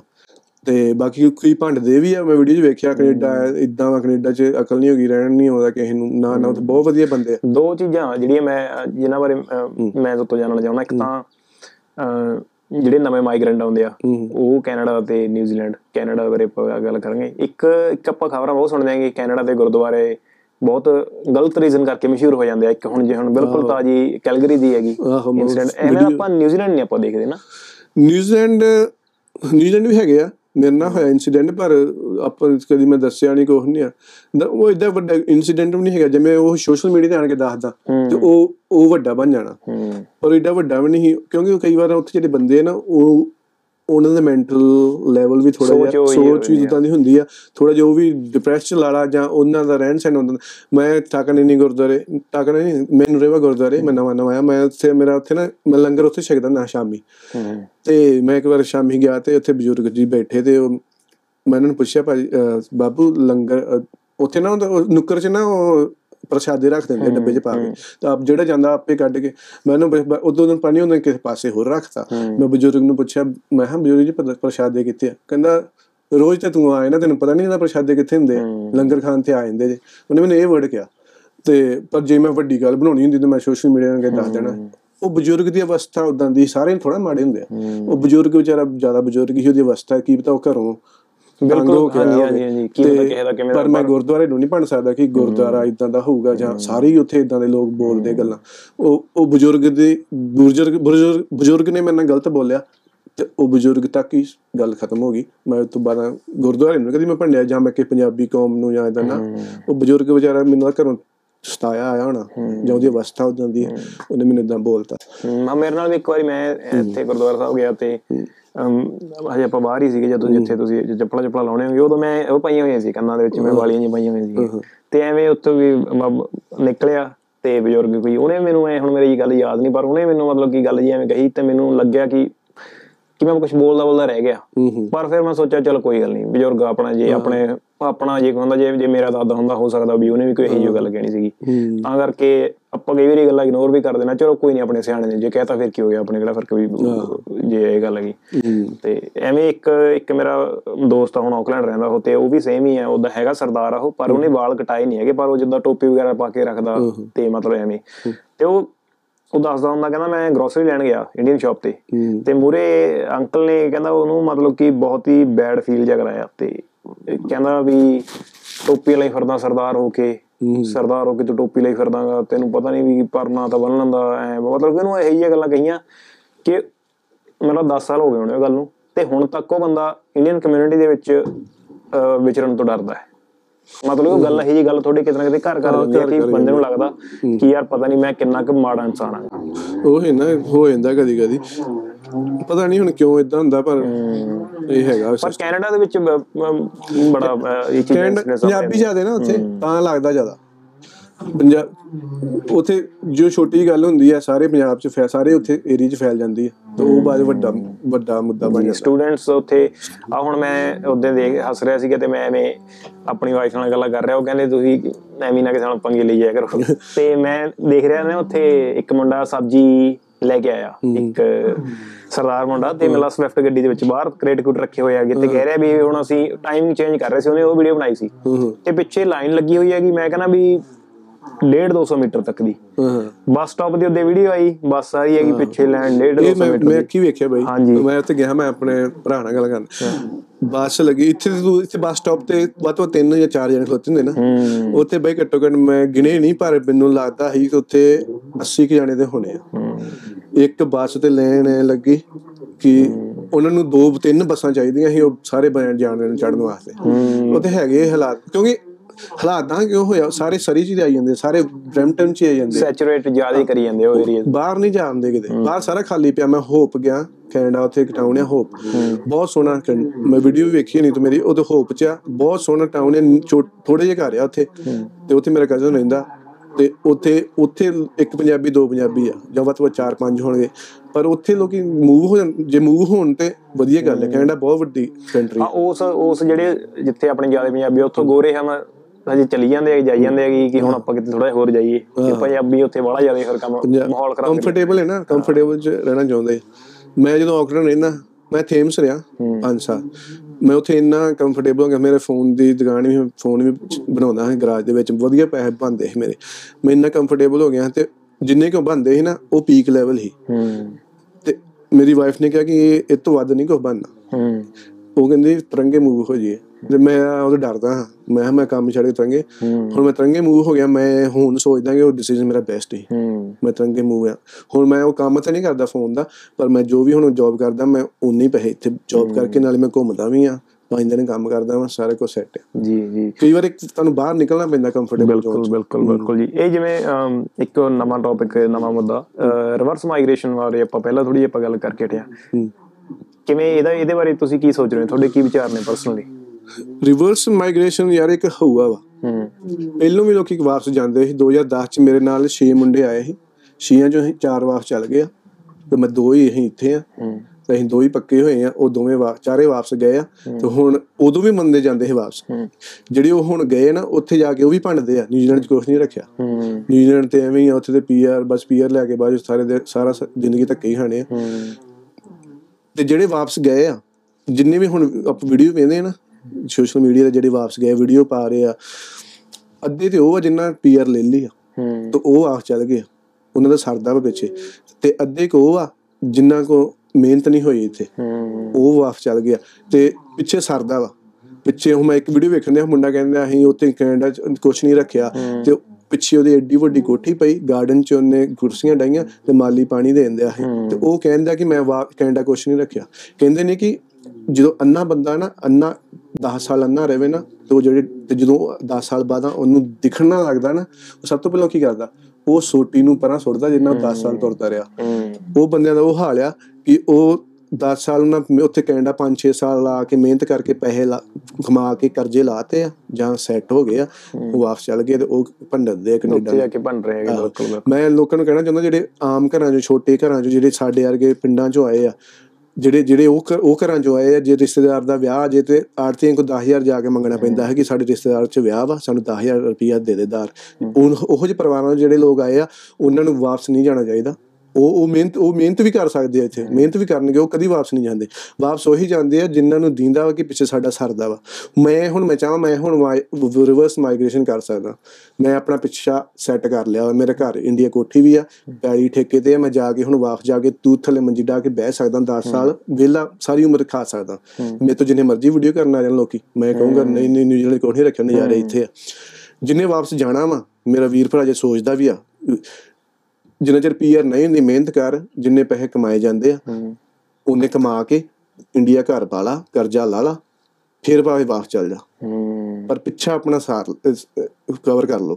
ਫਿਰ ਤੁਸੀਂ ਵਾਪਸ ਜਾਓ ਮਾਂ ਸਦਕੇ ਵਾਪਸ ਜਾਓ ਜਦੋਂ ਤੁਹਾਡਾ ਕਰਜ਼ਾ ਲੱਥ ਗਿਆ ਘਰ ਬਣ ਗਿਆ। ਘਰ ਉਹ ਤੁਸੀਂ ਜਦੋਂ ਵਾਪਸ ਜਾਓ ਤੁਹਾਡੇ ਘਰ ਕੋਈ ਬੂਹਾ ਨਾ ਖਟਕਾਵੇ ਆਣ ਕੇ ਕਿ ਸਾਨੂੰ ਪੈਸੇ ਦੇ ਧਾਰ ਲੈ ਸਾਡੇ ਤੋਂ। ਜਦੋਂ ਤੁਹਾਡੇ ਇੱਥੇ ਨਹੀਂ ਪੇਰ ਹੁੰਦੀ ਪਰ ਪਿੱਛੇ ਤੁਸੀਂ ਸਾਰ ਲਓ। ਤੇ ਉਦੋਂ ਵਾਪਸ ਚੱਲ ਜਾਓ। ਪਰ ਰਿਵਰਸ ਮਾਈਗ੍ਰੇਸ਼ਨ ਐਵੇਂ ਹੋਊਗਾ ਹੀ ਆ। ਕੋਈ ਵਾਪਸ ਨਹੀਂ ਜਾਂਦਾ ਵਾਪਸ ਉਹੀ ਜਾਂਦੇ ਆ ਜਿਨ੍ਹਾਂ ਦਾ ਸਰਦਾ ਨਹੀਂ ਹੈ। ਜਿਹੜੇ ਕੰਮ ਨਹੀਂ ਕਰ ਸਕਦੇ ਜਿਨ੍ਹਾਂ ਉਹ ਸਟਰਗਲ ਨਹੀਂ ਹੋਈ ਤੇ ਜਿਨ੍ਹਾਂ ਦਾ ਪਿੱਛੋਂ ਜਦੋਂ ਆਪਸ਼ਨ ਹੁੰਦਾ ਨਾ ਬੰਦੇ ਤੋਂ ਤੈਨੂੰ ਮੈਂ ਦੱਸਿਆ ਆਪਸ਼ਨ ਜਦੋਂ ਹੁੰਦਾ ਬੰਦੇ ਤੋਂ ਉਹ ਹਮੇਸ਼ਾ ਆਪਸ਼ਨ ਅਡਾਪਟ ਕਰਦਾ। ਜੀ। ਜਦੋਂ ਮੈਂ 10 ਸਾਲ ਪਹਿਲਾਂ ਇੰਡੀਆ ਤੋਂ ਆਇਆ ਹਾਂ ਮੇਰੇ ਤੋਂ ਤਾਂ ਆਪਸ਼ਨ ਨਹੀਂ ਹੈਗਾ। ਮੈਨੂੰ ਪਤਾ ਸੀ ਮੇਰੇ ਮੇਰੇ ਫਾਦਰ ਸਾਹਿਬ ਨਹੀਂ ਹੈਗੇ ਮੇਰੇ ਘਰੋਂ ਕਿਸੇ ਨੇ ਪੈਸੇ ਨਹੀਂ ਘੱਲਣੇ ਪਿੱਛੋਂ ਮੈਨੂੰ ਆਪ ਹੀ ਸਾਰਾ ਕੁਝ ਕਰਨਾ ਪੈਣਾ ਤੇ ਉਦੋਂ ਮੇਰੇ ਤੋਂ ਆਪਸ਼ਨ ਨਹੀਂ ਹੈਗਾ ਤਾਂ ਮੈਂ ਮਿਹਨਤ ਕੀਤੀ। ਅੱਜ ਕੱਲ ਜਿਹੜੇ ਬੱਚੇ ਆ ਰਹੇ ਆ ਉਹਨਾਂ ਤੋਂ ਆਪਸ਼ਨ ਹੈ ਪਿੱਛੇ। ਹੂੰ। ਉਹਨਾਂ ਦੇ ਮਾਪਿਓ ਵੀ ਕੀ ਕਹਿੰਦੇ ਆ ਬੱਚਾ ਬੱਚਾ ਜੇ ਪੀਆਰ ਨਹੀਂ ਟੈਨਸ਼ਨ ਨਹੀਂ ਲੈਣੀ। ਮੈਂ ਹੈਗਾ ਵਾ। ਪਿਓ ਪਿਓ ਇਦਾਂ ਕਹਿੰਦੇ ਨਾ ਵਾਪਸ ਆ ਜੀ ਕੁਛ ਨਹੀਂ ਹੁੰਦਾ। ਆਪਣੀ ਪੈਲੀ ਆ ਇੱਥੇ ਆਪਾਂ ਠੇਕੇ ਤੇ ਦੇ ਦਾਂਗੇ ਜੋ ਕਰ ਜੋ ਵੀ। ਆਪਸ਼ਨ ਜੇ ਦੇ ਦਿੰਦੇ ਨਾ ਬੱਚੇ ਨੂੰ ਉਹ ਆਪਸ਼ਨ ਹਮੇਸ਼ਾ ਤੁਹਾਡੇ ਮਾਈਂਡ 'ਚ ਰਹਿੰਦੇ ਆ। ਡਾਊਟ ਕ੍ਰੀਏਟ ਕਰ ਦਿੰਦਾ ਤੁਹਾਡੇ ਅੰਦਰ ਉਹ। ਤੇ ਸਾਡੇ ਕੋਲ ਆਪਸ਼ਨ ਨਹੀਂ ਹੈਗੀ ਕਿ ਅਸੀਂ ਕਾਮਯਾਬ ਹੋ ਗਏ। ਜਿੰਨਾ ਕੋ ਆਪਸ਼ਨ ਹੈ ਉਹੀ ਵਾਪਸ ਜਾ ਰਹੇ। ਆ ਪਰ ਮੈਨੂੰ ਪਤਾ 80% ਬੰਦੇ ਨਹੀਂ ਵਾਪਸ ਜਾ ਰਹੇ। 80 90% ਉਹ ਮਿਹਨਤ ਕਰਕੇ ਸੈੱਟ ਹੋ ਰਹੇ ਪੀਆਰ ਲੈ ਰਹੇ। ਆ 10% ਹੈ ਜਿੰਨਾ ਕੋ ਆਪਸ਼ਨ ਹੈ ਪਿੱਛੇ। ਕੋਈ ਐਸਾ ਬੰਦਾ ਵੇਖਿਆ ਜਿਹੜਾ ਵਾਪਸ ਗਿਆ ਹੋਵੇ ਜਿਹੜਾ ਇੰਡੀਆ 'ਚ 10 ਲੱਖ ਕਰਜ਼ਾ ਹੋਵੇ ਪਿੱਛੇ ਨਾ ਉਹਦਾ ਘਰ ਹੋਏ ਆਪਣਾ। ਉਹ ਕਦੀ ਵੇਖਿਆ ਇਦਾਂ ਦਾ ਵਾਪਸ ਗਿਆ ਬੰਦਾ? ਨਾ ਵਾਪਸ ਉਹੀ ਗਿਆ ਜਿਹੜੇ ਬੰਬੀਆਂ ਦੇ ਬਹਿ ਕੇ ਗੱਲਾਂ ਕਰ ਰਹੇ। ਉਹਨਾਂ ਨੂੰ ਤਾਂ ਪਹਿਲੇ ਫਸਟ ਪਲੇਸ ਉਹਨਾਂ ਨੂੰ ਇੱਥੇ ਆਉਣਾ ਵੀ ਨਹੀਂ ਚਾਹੀਦਾ ਹੈਗਾ। ਜੇ ਆਉਂ ਘੁੰਮ ਫਿਰ ਕੇ ਜਾਓ ਉਹ ਤਾਂ ਆਪਣੇ ਆਪ ਨੂੰ ਇਸ ਉਹਦੇ ਵਿੱਚ ਨਾ ਗਿਣਨ ਕਿ ਅਸੀਂ ਇੱਥੇ ਜਾ ਰਹੇ ਹਾਂ ਜਾਂ ਉਹ ਤਾਂ ਚਲੋ ਤੁਹਾਡੇ ਮਰਜ਼ੀ ਨਾਲ ਥੋੜਾ ਨਾ ਤੁਸੀਂ ਕਰ ਮਿਹਨਤ ਕਰਨੀ ਪੈਂਦੀ ਆ। ਘੱਟੋ ਘੱਟ 5-6 ਸਾਲ ਤੇ ਮਿਹਨਤ ਤੁਹਾਡੇ ਲੀਕਾਂ ਕਢਾਉਂਦੀ ਆ। ਪਰ ਜਦੋਂ ਮਿਹਨਤ ਦਾ ਫਲ ਮਿਲਦਾ ਉਦੋਂ ਫਿਰ ਪਤਾ ਲੱਗਦਾ। ਬਿਲਕੁਲ ਬਿਲਕੁਲ। ਇੱਕ ਮੈਂ ਹੋਰ ਸੋਚਦਾ ਉੱਥੇ ਜਾ ਕੇ ਜਦੋਂ ਜਿਹੜੇ ਮੁੰਡੇ ਜਾਂਦੇ ਆ ਉੱਥੇ ਜਾ ਕੇ ਉਹਨੂੰ ਇੰਟਰਵਿਊ ਦਿੰਦੇ ਆ ਉੱਥੇ ਜਾ ਕੇ ਵੀਡੀਓਜ਼ ਬਣਾਉਂਦੇ ਆ ਇਹ ਉਹ ਮੈਨੂੰ ਐ ਲੱਗਦਾ ਹੁੰਦਾ ਕਿਤਨਾ ਕਿਤੇ ਉਹ ਜਸਟੀਫਿਕੇਸ਼ਨ ਦੇ ਰਹੇ ਉਹ। ਕਿ ਆਪਣੇ ਆਪਣਾ ਪਰਦਾ ਪਾ ਰਹੇ ਆਪਣੀਆਂ ਕਮਜ਼ੋਰੀਆਂ ਤੇ। ਆਪਣੀ ਇੱਕ। ਲੂਜ਼ਰ ਉਹ ਦੱਸਦੇ ਆ ਕਿ ਉੱਥੇ ਕੁਝ ਨਹੀਂ ਹੈਗਾ ਉੱਥੇ ਇਦਾਂ ਮੈਂ ਵੀ ਵੇਖ ਕੇ ਆ ਲੋਕੀ ਬਹੁਤ ਭਣਦੇ ਕੈਨੇਡਾ ਨੂੰ। ਪਰ ਮੈਂ ਉਹਨਾਂ ਦੇ ਸਲੂਟ ਕਰਦਾ ਜਿਹੜੇ ਬੰਦੇ ਉੱਥੇ ਕੰਮ ਕਰਦੇ। ਕਈਆਂ ਨੂੰ ਨਹੀਂ ਕੰਮ ਹੈਗਾ ਮੈਨੂੰ ਪਤਾ ਉੱਥੇ ਕੰਮ ਦੀ ਕਮੀ ਹੈਗੀ ਆ। ਪਰ ਮੈਂ ਸਲੂਟ ਹੈ ਮੈਂ ਇਹੋ ਜਿਹੇ ਬੰਦਿਆਂ ਨੂੰ ਉੱਥੇ ਜਾਣਦਾ ਮੇਰੇ ਰਿਸ਼ਤੇਦਾਰਾਂ 'ਚ ਵੀ ਆ ਮੇਰੇ ਫਰੈਂਡ ਸਰਕਲ 'ਚ ਵੀ ਆ। ਉਹ ਰੋਜ਼ ਮਜ਼ਾਕ 'ਚ ਮਜ਼ਾਕ ਜ਼ਿੰਦਗੀ ਮਜ਼ਾਕ 'ਚ ਲੈ ਰਹੇ ਮਜ਼ਾਕ ਨਹੀਂ ਪੰਜਾਬੀਆਂ ਦਾ ਸੁਭਾਅ ਹੁੰਦਾ। ਤੇ ਮਜ਼ਾਕ ਕਰਨਾ। ਇੰਨੀ ਟੈਨਸ਼ਨ 'ਚ ਤਾਂ ਵੀ ਮਜ਼ਾਕ ਕਰਨਾ। ਉਹ ਤਾਂ ਵੀ ਮਜ਼ਾਕ ਨਜ਼ਾਰੇ ਲੈ ਰਹੇ ਆ। ਉਹ ਕਹਿੰਦੇ ਵਾਪਸ ਨਹੀਂ ਜਾਣਾ ਜੋ ਮਰਜ਼ੀ ਹੋ ਜੇ ਪੀਆਰ ਲੈ ਕੇ ਜਾਣੀ ਆ। ਬਿਲਕੁਲ ਬਿਲਕੁਲ ਇਦਾਂ ਦੇ ਬੰਦੇ ਵੀ ਹੈਗੇ ਆ। ਹਾਂਜੀ। ਤੇ ਇੱਕ ਹੋਰ ਮੈਂ ਪੋਡਕਾਸਟ ਵੇਖਣ ਦਿਆ ਉਹ ਬੰਦਾ ਵਾਪਸ ਚੱਲਿਆ ਉਹ ਇੰਡੀਅਨ ਫੈਮਿਲੀ ਹਿੰਦੂ ਫੈਮਿਲੀ ਉਹ ਕਹਿੰਦਾ ਅਸੀਂ ਵਾਪਸ ਚੱਲੇ ਤੂੰ ਸ਼ਾਇਦ ਸੁਣੀ ਹੋਣੀ ਹੈ ਆਪਣੀ ਕੈਨੇਡੀਅਨ ਪੋਡਕਾਸਟ ਕੁਛ ਇਦਾਂ ਦਾ। ਹਾਂਜੀ। ਉਹ ਕਿਉਂ ਵਾਪਸ ਚੱਲੇ ਆ? ਮੈਨੂੰ ਹੱਸ ਥਲੇ ਮੈਸੇਜ ਵੀ ਲੋਕਾਂ ਨੇ ਕੀਤੇ। ਉਹ ਕਿਉਂ ਵਾਪਸ ਕਹਿੰਦੇ ਅਸੀਂ ਪਹਿਲੀ ਵਾਰ ਜਹਾਜ਼ ਉਤਰੇ ਸਾਨੂੰ ਬੁਖਾਰ ਚੜ ਗਿਆ। ਹੂੰ। ਅਸੀਂ ਮਹੀਨਾ ਅਸੀਂ ਕੰਮ ਨਹੀਂ ਲੱਭ ਸਕੇ ਸਾਨੂੰ ਟਾਈਫਾਇਡ ਹੋ ਗਿਆ। ਕਹਿੰਦੇ ਸਾਨੂੰ ਕੰਮ ਲੱਭਾ ਤੇ ਮੈਂ ਪ੍ਰੈਗਨੈਂਟ ਹੋ ਗਈ ਮੇਰੀ ਜੌਬ ਛੁੱਟ ਗਈ ਮੈਂ ਘਰ ਬਹਿ ਗਈ ਮੇਰਾ ਮੇਰਾ ਹਸਬੰਡ ਟੈਨਸ਼ਨ 'ਚ ਹੋ ਗਿਆ ਇਕੱਲਾ ਅਫੋਰਡ ਨਹੀਂ ਕਰ ਸਕਦਾ ਤੇ ਕਹਿੰਦਾ ਕਿ ਫਿਰ ਕਹਿੰਦੇ ਕਿ ਫਿਰ ਅਸੀਂ ਕਿਤੇ ਜੌਬ ਅਪਲਾਈ ਕੀਤੀ ਮੈਂ ਪ੍ਰੈਗਨੈਂਟ ਹਾਂ ਮੈਨੂੰ ਜੌਬ ਮਿਲ ਗਈ ਫਿਰ ਪਰ ਮੈਨੂੰ ਉੱਥੇ ਜੌਬ ਤੋਂ ਕੱਢਤਾ ਗਿਆ ਕਿਉਂਕਿ ਕੋਈ ਮੈਨੂੰ ਉੱਥੇ ਲਾਇਕ ਨਹੀਂ ਕਰਦਾ ਜੌਬ 'ਚ। ਤੇ ਪੋਲਿਟਿਕਸ ਹੋ ਗਈ ਇਦਾਂ ਦੀ ਤੇ ਮੈਨੂੰ ਜੌਬ 'ਚੋਂ ਕੱਢਤਾ ਮੈਂ ਡਿਪਰੈਸ ਹੋ ਗਈ ਤੇ ਮੇਰਾ ਹਸਬੰਡ ਸਾਰੇ ਖਰਚੇ ਪੂਰੇ ਨਹੀਂ ਕਰ ਪਾ ਰਿਹਾ ਤੇ ਬਾਅਦ ਚੋਂ ਸਾਡੇ ਕੋਲ ਗੱਡੀ ਵੀ ਨਹੀਂ ਹੈਗੀ। ਅਸੀਂ ਬੱਸਾਂ ਦੇ ਧੱਕੇ ਖਾਂਦੇ ਹਾਂ ਤੇ ਇਸ ਕਰਕੇ ਅਸੀਂ ਬਹੁਤ ਹਾਰਡ ਲਾਈਫ ਹੈ ਅਸੀਂ ਵਾਪਸ ਚੱਲੇ ਕੁਝ ਨਹੀਂ ਰੱਖਿਆ ਇੱਥੇ ਇਹ ਤਾਂ ਬਹੁਤ ਬੇਕਾਰ ਕੰਟਰੀ ਆ ਚਲੋ ਦੇਖੋ ਹੂੰ। ਤੇ ਇਹ ਕਾਦੀ ਸਟਰਗਲ ਹੈ ਇਹ ਕੀ ਚੀਜ਼ ਹੈ ਇਹ ਤਾਂ ਤੁਸੀਂ ਆਪਣੀਆਂ ਸਹੀ ਗੱਲ ਤੁਸੀਂ ਆਪਣੀਆਂ ਕਮਜ਼ੋਰੀਆਂ ਨੂੰ ਹਾਈਲਾਈਟ ਕਰ ਰਹੇ ਹੋ। ਹੁਣ ਜਾ ਕੇ ਉਹਨਾਂ ਨੇ ਉੱਥੇ ਜੀ ਕੋਈ ਇੰਟਰਵਿਊ ਲਊਗਾ ਉਹਨਾਂ ਦੀ ਉਹਨਾਂ ਤੇ ਉਹੀ ਕਹਿਣਾ ਉੱਥੇ ਕੁਝ ਨਹੀਂ ਆ। ਉੱਥੇ ਦੇ ਨਾ ਤੁਸੀਂ ਬਿੱਲ ਪੇ ਕਰ ਸਕਦੇ ਜੇ ਨਾ ਤੁਸੀਂ ਗੱਡੀ ਲੈ ਸਕਦੇ ਜੇ ਨਾ ਤੁਸੀਂ ਉੱਥੇ ਕੋਈ ਖੁੱਲ ਕੇ ਜੀ ਸਕਦੇ ਜੇ। ਉਹਨਾਂ ਉਹੀ ਕਿਉਂਕਿ ਉਹ ਆਪ ਆਪਣਾ ਪਰਦਾ ਪਾ ਰਿਹਾ ਬਿਲਕੁਲ ਬਿਲਕੁਲ ਉਹੀ ਗੱਲ ਹੈ ਜੀ। ਮੈਂ ਤੇ ਸਾਰਿਆਂ ਨੂੰ ਕਹੂੰਗਾ ਜਰੂਰ ਆਓ ਕੈਨੇਡਾ ਆਓ ਅਮਰੀਕਾ ਨਿਊਜ਼ੀਲੈਂਡ ਜਿੱਥੇ ਵੀ ਤੁਸੀਂ ਹੋਣਾ ਚਾਹਦੇ ਮਿਹਨਤ ਕਰੋ। ਬਸ ਸ਼ਰਤ ਇਹ ਹੈ ਕਿ ਤੁਹਾਡਾ ਪਿੱਛੇ ਤੁਹਾਡੇ ਕੋਲ ਆਪਸ਼ਨ ਨਹੀਂ ਹੋਣੀ ਚਾਹੀਦੀ। ਜੇ ਤੁਹਾਡੇ ਕੋਲ ਆਪਸ਼ਨ ਹੈ ਕੋਈ ਪਿੱਛੇ ਤਾਂ ਫੇਰ ਨਾ ਆਓ। ਕਿਉਂਕਿ ਤੁਹਾਡੇ ਕੋਲ ਤੁਸੀਂ ਉਹ ਆਪਸ਼ਨ ਯੂਜ਼ ਕਰੋ ਉੱਥੇ ਰਹਿ ਕੇ। ਪਰ ਜੇ ਤੁਸੀਂ ਇੱਥੇ ਆਣ ਕੇ ਘਰੋਂ ਮਾੜੇ ਜੇ ਕਰਜ਼ਾ ਵਾ ਭੈਣਾਂ ਦਾ ਵਿਆਹ ਕਰਨਾ ਵਾ ਜਾਂ ਕੋਈ ਹੋਰ ਚੀਜ਼ ਮੁਸ਼ਕਲ ਆ ਉਹ ਜ਼ਰੂਰ ਆਵੇ ਮਿਹਨਤ ਕਰੇ ਪੈਸੇ ਕਮਾਵੇ ਪੈਸੇ ਕਮਾ ਕੇ ਆਪਣਾ ਪਿੱਛਾ ਸੈੱਟ ਕਰੇ ਫਿਰ ਵਾਪਸ ਚੱਲ ਜੇ। ਪਰ ਜਿਹੜੇ ਹਿਸਾਬ ਨਾਲ ਹੁਣ ਇੱਕ ਤਾਂ ਰੈਸੈਸ਼ਨ ਦਾ ਟਾਈਮ ਹੈ ਸਾਰੇ ਕੰਟਰੀਜ਼ ਦੇ ਵਿੱਚ ਹੀ ਤੇ ਬਾਕੀ ਆਪਣੇ ਪੰਜਾਬੀ ਉਦਾਂ ਹੋ ਵੀ ਬਹੁਤ ਕਈ ਨਵਾਂ ਜੇ ਕੋਈ ਬੰਦਾ ਆਉਂਦਾ ਹੈਗਾ ਵੈਸੇ ਹੈਗਾ ਤਾਂ ਔਖਾ ਹੀ ਆ ਪੰਜਾਬ ਦੇ ਹਿਸਾਬ ਨਾਲ ਜੇ ਕੋਈ ਉਹੀ ਗੱਲ ਜਿਵੇਂ ਤੁਸੀਂ ਪਹਿਲਾਂ ਕਿਹਾ ਐਕਸਪੈਕਟੇਸ਼ਨਸ ਉੱਥੋਂ ਜਦੋਂ ਆਪਾਂ ਚੱਲਦੇ ਹਾਂਗੇ ਬਹੁਤ ਜ਼ਿਆਦਾ ਇਦਾਂ ਹੁੰਦਾ ਕਿ ਬਾਹਰ ਜਾ ਕੇ ਪਤਾ ਨਹੀਂ ਆਪਾਂ ਕੀ ਕਰ ਦੇਣਾਗਾ। ਇੱਥੇ ਆ ਕੇ ਦੇਖਦੇ ਨੇਗੇ ਕਿ ਐਵੇਂ ਆ ਤੇ ਫਿਰ ਲੋਕ ਬਹੁਤ ਗਲਤ ਡਿਸੀਜਨ ਲੈ ਲੈਂਦੇ ਹੈਗੇ ਬਹੁਤ ਗਲਤ ਕੰਮ ਕਰਨ ਲੱਗ ਜਾਂਦੇ ਹੈਗੇ ਡਿਪਰੈਸ ਹੁੰਦੇ ਹੈਗੇ। ਸਾਰਾ ਕਿਤੇ ਨਾ ਕਿਤੇ ਅਵੇਅਰਨੈਸ ਹੈ ਨਹੀਂਗੀ ਅਵੇਅਰਨੈਸ ਨਹੀਂ ਹੈਗੀ ਨਾ ਸੁਣਦੇ ਵੀ ਨਹੀਂ ਆ। ਮੈਂ ਆਪਣੇ ਰਿਸ਼ਤੇਦਾਰਾਂ ਨੂੰ ਦੱਸਦਾ ਮੇਰੇ ਮਾਮੇ ਦਾ ਮੁੰਡਾ ਆ ਰਿਹਾ ਉਹ ਕੈਨੇਡਾ ਚੱਲਿਆ ਉਹਨੂੰ ਹੀ ਦੱਸਦੇ ਬਾਈ ਕੀ ਕਰਨਾ ਤੂੰ ਆਣ ਕੇ ਤੂੰ ਉੱਥੇ ਰਹਿ ਨਜ਼ਾਰੇ ਆ ਤੇਰੇ। ਇੱਕ ਹੋਰ ਆ ਹੁਣ ਪਤਾ ਨਹੀਂ ਉਹ ਗੁੱਸਾ ਨਾ ਕਰ ਲੈ ਮੇਰੀ ਵੀਡੀਓ ਵੇਖ ਕੇ। ਮਾਸੀ ਦਾ ਮੁੰਡਾ ਪੈਲਸ ਹੈ ਉਹਨਾਂ ਦਾ। 8-9 ਦੁਕਾਨਾਂ ਵਾ। 8 ਕਿੱਲੇ ਪੈਲੀ ਆ। ਹੂੰ। ਕੱਲਾ ਇੰਡੀਆ ਵਾ। ਤੇ ਉਹ ਕਹਿੰਦਾ ਮੈਂ ਹੁਣੇ ਆਉਣਾ ਬਾਹਰ। ਹੂੰ। ਤੇ ਹੁਣ ਉਹਨੂੰ ਸਮਝਾਈਏ ਤੇ ਅੱਗੇ ਪੈਂਦਾ ਵਾ। ਆਪ ਤੁਸੀਂ ਸੈੱਟ ਹੋ ਗਏ ਜੀ। ਬਿਲਕੁਲ ਬਿਲਕੁਲ ਜੀ ਬਿਲਕੁਲ। ਆਪਾਂ ਥੋੜਾ ਜਿਹਾ ਕੰਪਲੇਨ ਆਪਣਾ ਨੇਚਰ ਇਦਾਂ ਨਹੀਂ ਬਣ ਗਈ ਆ। ਜੋ ਚੀਜ਼ ਆਪਣੇ ਕੋਲ ਨਹੀਂ ਹੈ ਆਪਾਂ ਉਹਦੇ ਬਾਰੇ ਕੰਪਲੇਨ ਕਰਨੀ ਆ ਰਾਦਰ ਦਨ ਜਿਹੜੀ ਚੀਜ਼ ਆਪਣੇ ਕੋਲ ਹੈ ਆਪਾਂ ਉਹਨੂੰ ਉਹਦੇ ਲਈ ਆਪਾਂ ਸ਼ੁਕਰਾਨਾ ਕਰੀਏ। ਉਹ ਪਰ ਨਹੀਂ ਉਹ ਨਹੀਂ ਸਮਝਦਾ ਉਹੀ ਨਾ ਬੰਦਾ ਜਿੰਨ ਚਿਰ ਬੰਦਾ ਖੁਦ ਤੇ ਹੰਡਾਉਂਦਾ ਨਹੀਂ ਉਹ ਚੀਜ਼ ਉਹਨਾਂ ਚਿਰ ਸਮਝ ਨਹੀਂ ਆ ਸਕਦੀ। ਨਾ ਹੀ ਤੁਸੀਂ ਸਮਝਾ ਸਕਦੇ। ਉਹੀ ਜਿਹੜੀ ਕਹਾਣੀ ਸੁਣਾਈ ਸੁਨਿਆਰ ਵਾਲੀ। ਜਿੰਨੇ ਚਿਰ ਤੁਹਾਨੂੰ ਆਪ ਨੂੰ ਪਰਖ ਨਹੀਂ ਨਾ ਆਉਂਦੀ ਉਹਨਾਂ ਚਿਰ ਤੁਸੀਂ ਕਿਸੇ ਨੂੰ ਸਮਝਾ ਨਹੀਂ ਸਕਦੇ। ਕਈ ਲੋਕ ਇਹ ਕਹਿੰਦੇ ਆ ਕਿ ਕਿ ਇੱਥੇ ਤੁਸੀਂ ਬੱਚਿਆਂ ਦੀ ਐਜੂਕੇਸ਼ਨ ਹੈ ਜਿਹੜੀ ਉਹ ਬਹੁਤ ਮਾੜੀ ਹੈ ਕਿ ਸਕੂਲਿੰਗ ਦੀ ਇੱਥੇ ਗੱਲ ਕਰਦਾ। ਐਜੂਕੇਸ਼ਨ ਇੱਥੇ ਵਧੀਆ। ਮੈਂ ਜੇ ਕੱਲ ਗਿਆ ਸਕੂਲੇ ਪਰਸੋਂ ਮੰਡੇ ਨੂੰ ਮੇਰਾ ਕੋਈ ਰਿਸ਼ਤੇਦਾਰ ਸੀ ਉਹਨੇ ਉਹਦੇ ਉਹ ਇੰਟਰਮੀਡੀਏਟ ਆ ਉਹਨੇ ਹਾਈ ਸਕੂਲ ਜਾਣਾ ਵਾ ਤੇ ਉਹ ਪਹਿਲੋਂ ਹਾਈ ਸਕੂਲ 6 ਮਹੀਨੇ ਬਾਅਦ ਉਹਨੇ ਨੈਕਸਟ ਜਨਵਰੀ ਜਾਣਾ ਹਾਈ ਸਕੂਲ ਪਰ ਉਹਨਾਂ ਟੀਚਰ ਪੇਰੈਂਟਸ ਨੂੰ ਹੁਣੇ ਸੱਦਿਆ ਹੈ। ਮੈਂ ਉਹਨਾਂ ਉੱਥੇ ਨਾਲ ਗਿਆ ਉਹਨਾਂ ਦੇ ਹਾਈ ਸਕੂਲ ਉਹਨਾਂ ਪ੍ਰਿੰਸੀਪਲ ਨੇ ਲੈਕਚਰ ਦਿੱਤਾ ਪ੍ਰਿੰਸੀਪਲ ਨੇ ਸਾਡੇ ਨਾਲ ਘੁੰਮਿਆ ਪ੍ਰਿੰਸੀਪਲ ਨੇ ਸਾਰੇ ਡਿਪਾਰਟਮੈਂਟ ਦਿਖਾਏ ਕਿ ਐਕਟੀਵਿਟੀ ਆ ਪ੍ਰੈਕਟੀਕਲ ਚ ਜੇ ਤੁਹਾਡਾ ਬੱਚਾ ਕੋਈ ਇੰਜੀਨੀਅਰਿੰਗ ਕਰਨਾ ਚਾਹੁੰਦਾ ਜਾਂ ਕੰਪਿਊਟਰ ਸਾਇੰਸ ਕਰਨਾ ਚਾਹੁੰਦਾ ਜਾਂ ਕੋਈ ਕਿਸੇ ਵੀ ਟੈਲੈਂਟ ਭਾਵੇਂ ਕੋਈ ਸਵਿਮਿੰਗ ਕਰਨਾ ਚਾਹੁੰਦਾ ਸਪੋਰਟਸ ਜਾਣਾ ਚਾਹੁੰਦਾ ਉਹਨੇ ਸਾਰੇ ਡਿਪਾਰਟਮੈਂਟ ਦਿਖਾਏ। ਹੂੰ। ਉੱਥੇ ਇਲੈਕਟ੍ਰੋਨਿਕ ਡਿਪਾਰਟਮੈਂਟ ਵੀ ਹੈਗਾ ਸੀ ਤੇ ਉੱਥੇ ਮੈਂ ਵੇਖਿਆ ਉੱਥੇ ਸਾਰੀਆਂ ਮਸ਼ੀਨਾਂ ਜਿਹੜੀਆਂ ਆਪਾਂ ਆਮ ਸ਼ਾਪਾਂ 'ਚ ਵੇਖਦੇ ਨਾ ਜਿਹਦੇ ਵਰਕਰ ਗੱਡੀਆਂ ਦੇ ਕੰਮ ਕਰਦੇ ਸਾਰਾ ਕੁਝ ਸਕੂਲ ਹਾਈ ਸਕੂਲ 'ਚ ਹੈਗਾ। ਉਹ ਪੂਰਾ ਟ੍ਰੇਨ ਆਪਣੀ ਇੰਡੀਆ 'ਚ ਚੀਜ਼ਾਂ ਇਹ ਹੈ ਹੀ ਨਹੀਂ। ਇੰਡੀਆ 'ਚ ਮੈਂ ਹਾਂ ਆਪਾਂ ਮੈਂ ਵੀ ਸਕੂਲ 'ਚ ਪੜਿਆ ਸਾਡੇ ਸਕੂਲ 'ਚ ਨਾ ਕੋਈ ਲੈਬ ਆ ਉੱਥੇ ਮਕੈਨੀਕਲੀ ਕੋਈ ਲੈਬ ਨਾ ਕੋਈ ਉੱਥੇ ਲੱਕੜ ਦਾ ਕੰਮ ਸਿਖਾਉਂਦੇ ਆ ਸਕੂਲ 'ਚ।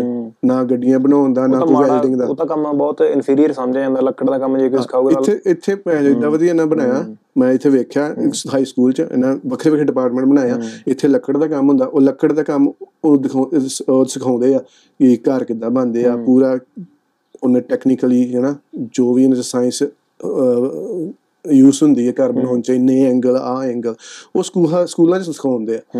ਤੇ ਉਹ ਇੱਕ ਇੱਕ ਦੂਜੇ ਡਿਪਾਰਟਮੈਂਟ ਚ ਵੈਲਡਿੰਗ ਦਾ ਕੰਮ ਸਿਖਾਉਂਦੇ ਤੇ ਜੇ ਡਿਪਾਰਟਮੈਂਟ ਇੱਕ ਹੋ ਰਿਹਾ ਉੱਥੇ ਇੰਜਨ ਗੱਡੀਆਂ ਦੇ ਇੰਜਨ ਦਾ ਕੰਮ ਸਿਖਾਉਂਦੇ ਹਾਈ ਸਕੂਲ ਦੇ ਵਿੱਚ। ਹੈਂਡੀ ਜਵਾਕਾਂ ਨੂੰ ਮਤਲਬ ਕਿ ਇਕਵਿਪਡ ਕਰਦੇ ਆ ਕਿ ਉਹ ਮਤਲਬ ਕਿ ਆਪਣਾ ਕੰਮ ਐਟਲੀਸਟ ਆਪ ਕਰ ਸਕਣ ਇਹ ਹਾਂਜੀ। ਇਸ ਕੰਟਰੀ 'ਚ ਅਨਪੜ੍ਹ ਵੀ ਬੰਦਾ ਕਾਮਯਾਬ ਹੋ ਸਕਦਾ ਮੈਂ ਇਹ ਸਿੱਟਾ ਕੱਢਿਆ। ਜੇ ਤੈਨੂੰ 0% ਤੂੰ ਕਦੀ ਸਕੂਲ ਨਹੀਂ ਗਿਆ ਪਰ ਤੂੰ ਬੌਰਨ ਨਿਊਜ਼ੀਲੈਂਡ ਦਾ ਕਦੀ ਸਕੂਲ ਨਹੀਂ ਗਿਆ। ਤੈਨੂੰ ਕੋਈ ਜੱਜ ਨਹੀਂ ਕਰ ਸਕਦਾ ਤੂੰ ਕਾਮਯਾਬ ਹੋ ਸਕਦਾ। ਤੈਨੂੰ ਇੱਥੇ ਪੜ੍ਹਾਈ ਦੀ ਲੋੜ ਨਹੀਂ ਆ ਕੰਟਰੀ 'ਚ। ਉਹ ਗੱਲ ਵੱਖਰੀ ਹੈ ਜੇ ਤੇਰੇ ਕੋਈ ਪੈਸ਼ਨ ਹੈ ਤੂੰ ਡਾਕਟਰ ਬਣਨਾ ਵਾ ਜਾਂ ਇੰਜੀਨੀਅਰਿੰਗ ਬਣਨਾ ਫਿਰ ਤੇ ਤੈਨੂੰ ਪੜ੍ਹਾਈ ਕਰਨੀ ਪੈਣੀ ਆ। ਪਰ ਜੇ ਤੂੰ ਕਹਿੰਦਾ ਮੈਂ ਫ੍ਰੀ ਸਟਾਈਲ ਜੀਣਾ ਚਾਹੁੰਦਾ ਮੈਂ ਤੁਸੀਂ ਜੌਬਾਂ ਹੀ ਕਰਨੀਆਂ ਜੌਬ ਸਿਰ ਤੇ ਮੈਂ ਘਰ ਬਣਾਉਣਾ ਵਾ ਜੌਬ ਸਿਰ ਤੇ ਮੈਂ ਫਿਰ ਤੈਨੂੰ ਪੜ੍ਹਨ ਦੀ ਲੋੜ ਨਹੀਂ ਇਸ ਕੰਟਰੀ 'ਚ। ਮੈਂ ਤੈਨੂੰ ਹਾਸੇ ਦੀ ਗੱਲ ਦੱਸਦਾ ਨਿਊ ਵਰਲਡ ਦਾ ਮੁੰਡਾ ਜੋਸ਼। ਹਾਫ ਇੰਡੀਅਨ ਹੈ ਤੇ ਹਾਫ ਮੋਰੀ ਆ ਉਹ। ਉਹਨੇ 7ਵੀਂ 7 ਸਟੈਂਡਰਡ ਚ ਸਕੂਲ ਛੱਡਤਾ।